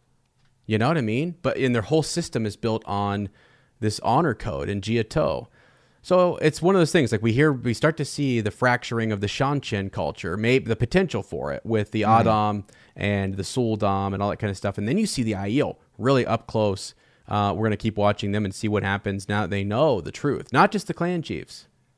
Everyone Right. knows now. The rumors. well look at spread. look at look at everything i mean and then we'll talk we're going to talk a lot more about this in our extended edition but i mean just look at everything we've got so far right if in terms of preparing for the last battle i mean rand is leveled up quite a bit so as have the girls as has Perrin. matt some of his stuff's coming he's still talking he still gets those like weird kind of visions and he'll say things from like ancient language um but uh you know you think about what we've got we've got Tear united. We have Callandor I mean it's hanging out but we've got it. Uh we now have a lot of the Aiel chiefs and Perrin's united the two rivers right? Mhm. and Perrin just married Faile who- by the way we didn't really mention uh Perrin's dad. Big deal. Yeah, yeah, yeah. So Davram actually- Bashere Yeah, yeah, and and so she mentions like you know even Queen Tenobia had not led men in battle, and so she was proud of that. Queen Tenobia is her sister or her cousin, the Queen of uh, Saldaea, and Queen Tenobia's uncle is Davram Bashere, which is Faile's father. Crazy. Yeah. So a lot of So- cool allies and and pieces that that the Dragon Reborn can use. right but you know what else has happened So, as this is the shadow rising the dark ones have have have have gotten a few things like i don't know the white tower so i mean Uh, it's yeah. pieces have been moving pieces Right, pieces, pieces, yes. are moving That's true. That's true. Citrus of power and and where are they? What are they plotting? How many more are out there? Right. It's this ominous sort of like who Right. else is because you white said this. the the white cloaks who at this point i'm ready to call Yeah. the dark cloaks they're the turn cloaks there we go Something. the turn the turn cloaks as we can Yeah. call them have turned away from the light yeah, seems like yeah, that was wild. That was wild. Yeah, so we'll just have to we'll have to see how these different groups change. It seems like there's a lot of change among these different countries and seats of power. You can see how quickly things can change. You know, all these ancient customs and rituals and whatever for, with the Aiel people, they're all being broken. So it's mm-hmm. almost like we almost get to know a little bit about it and then we get to watch it break and watch it reform, which is wild. So all right. Okay, guys. Um Woo. yeah, so that that is that is it for the Shadow Rising. My gosh, really cool stuff. Um, I just wanted to real quickly before we we're going to close out here. Uh, I just wanted to say thanks again to all of our patrons and everybody who has supported us so far. Again, um, Lord Zedley, thanks again for you know um, all the all the, the the shout out and the message there on Patreon just about character examinations. We're gonna have more of those. We're gonna have tons more stuff. We got an extended edition coming. Uh, we're gonna talk about the whole book. We've got summaries that we're doing for the various books, character studies, all that good stuff. It's gonna be on YouTube. Also, we've hit 500 subscribers. 500. Let's go. Pretty cool for us. Small little podcast. Yes. Thought it's kind of cool. Um, so if you wouldn't mind, go subscribe over there. We would love to kind of continue to to grow in subscribers, and the more we do, we're gonna make more content and things, which is just gonna be a blast. It's gonna be a blast. Abs- absolutely. Got as real quick before before we close out here, where can people find you on the internet? Yeah, uh, friends, you can find me on uh, on Twitter, uh, mostly tweeting, uh, and on Instagram at womprat underscore two m. That's where I'm at. I also do run the um, Heroes of the. I'm sorry, the Horn of Valere. If you follow um, at the Horn of Valere, that is our kind of Twitter account for this podcast, and I'm the one who pretty much runs that. You can send me messages there too if you feel more comfortable with that. Um, but yeah, hit me up on social media. Absolutely. And you guys can find me, Instagram, Twitter as well, YouTube at Super Gains Bros. So you can do that. And of course, as I said, hit us up at the Horn of Valere, Facebook, Yeah. Twitter. We do have a Facebook group now. It is a spoilers group, so be warned. I don't even. Some people have tagged me in posts, and I haven't even looked at them because I Right. can't. But for everybody else, Which is fine. I hope it's a great conversation. So It is I will good. check them out. It's been great I'll check them out in a couple months. So Right. um, anyway, so we guys, we want to thank you for answering the call. In our next episode, we will be discussing the Fires of Heaven, the prologue. hmm absolutely. Uh, if you like our podcast, don't forget to subscribe, like us, write a review, leave a comment, or send us a message at thehornofvalir at gmail.com. We will see you soon, and remember that the grave is no bar to our call.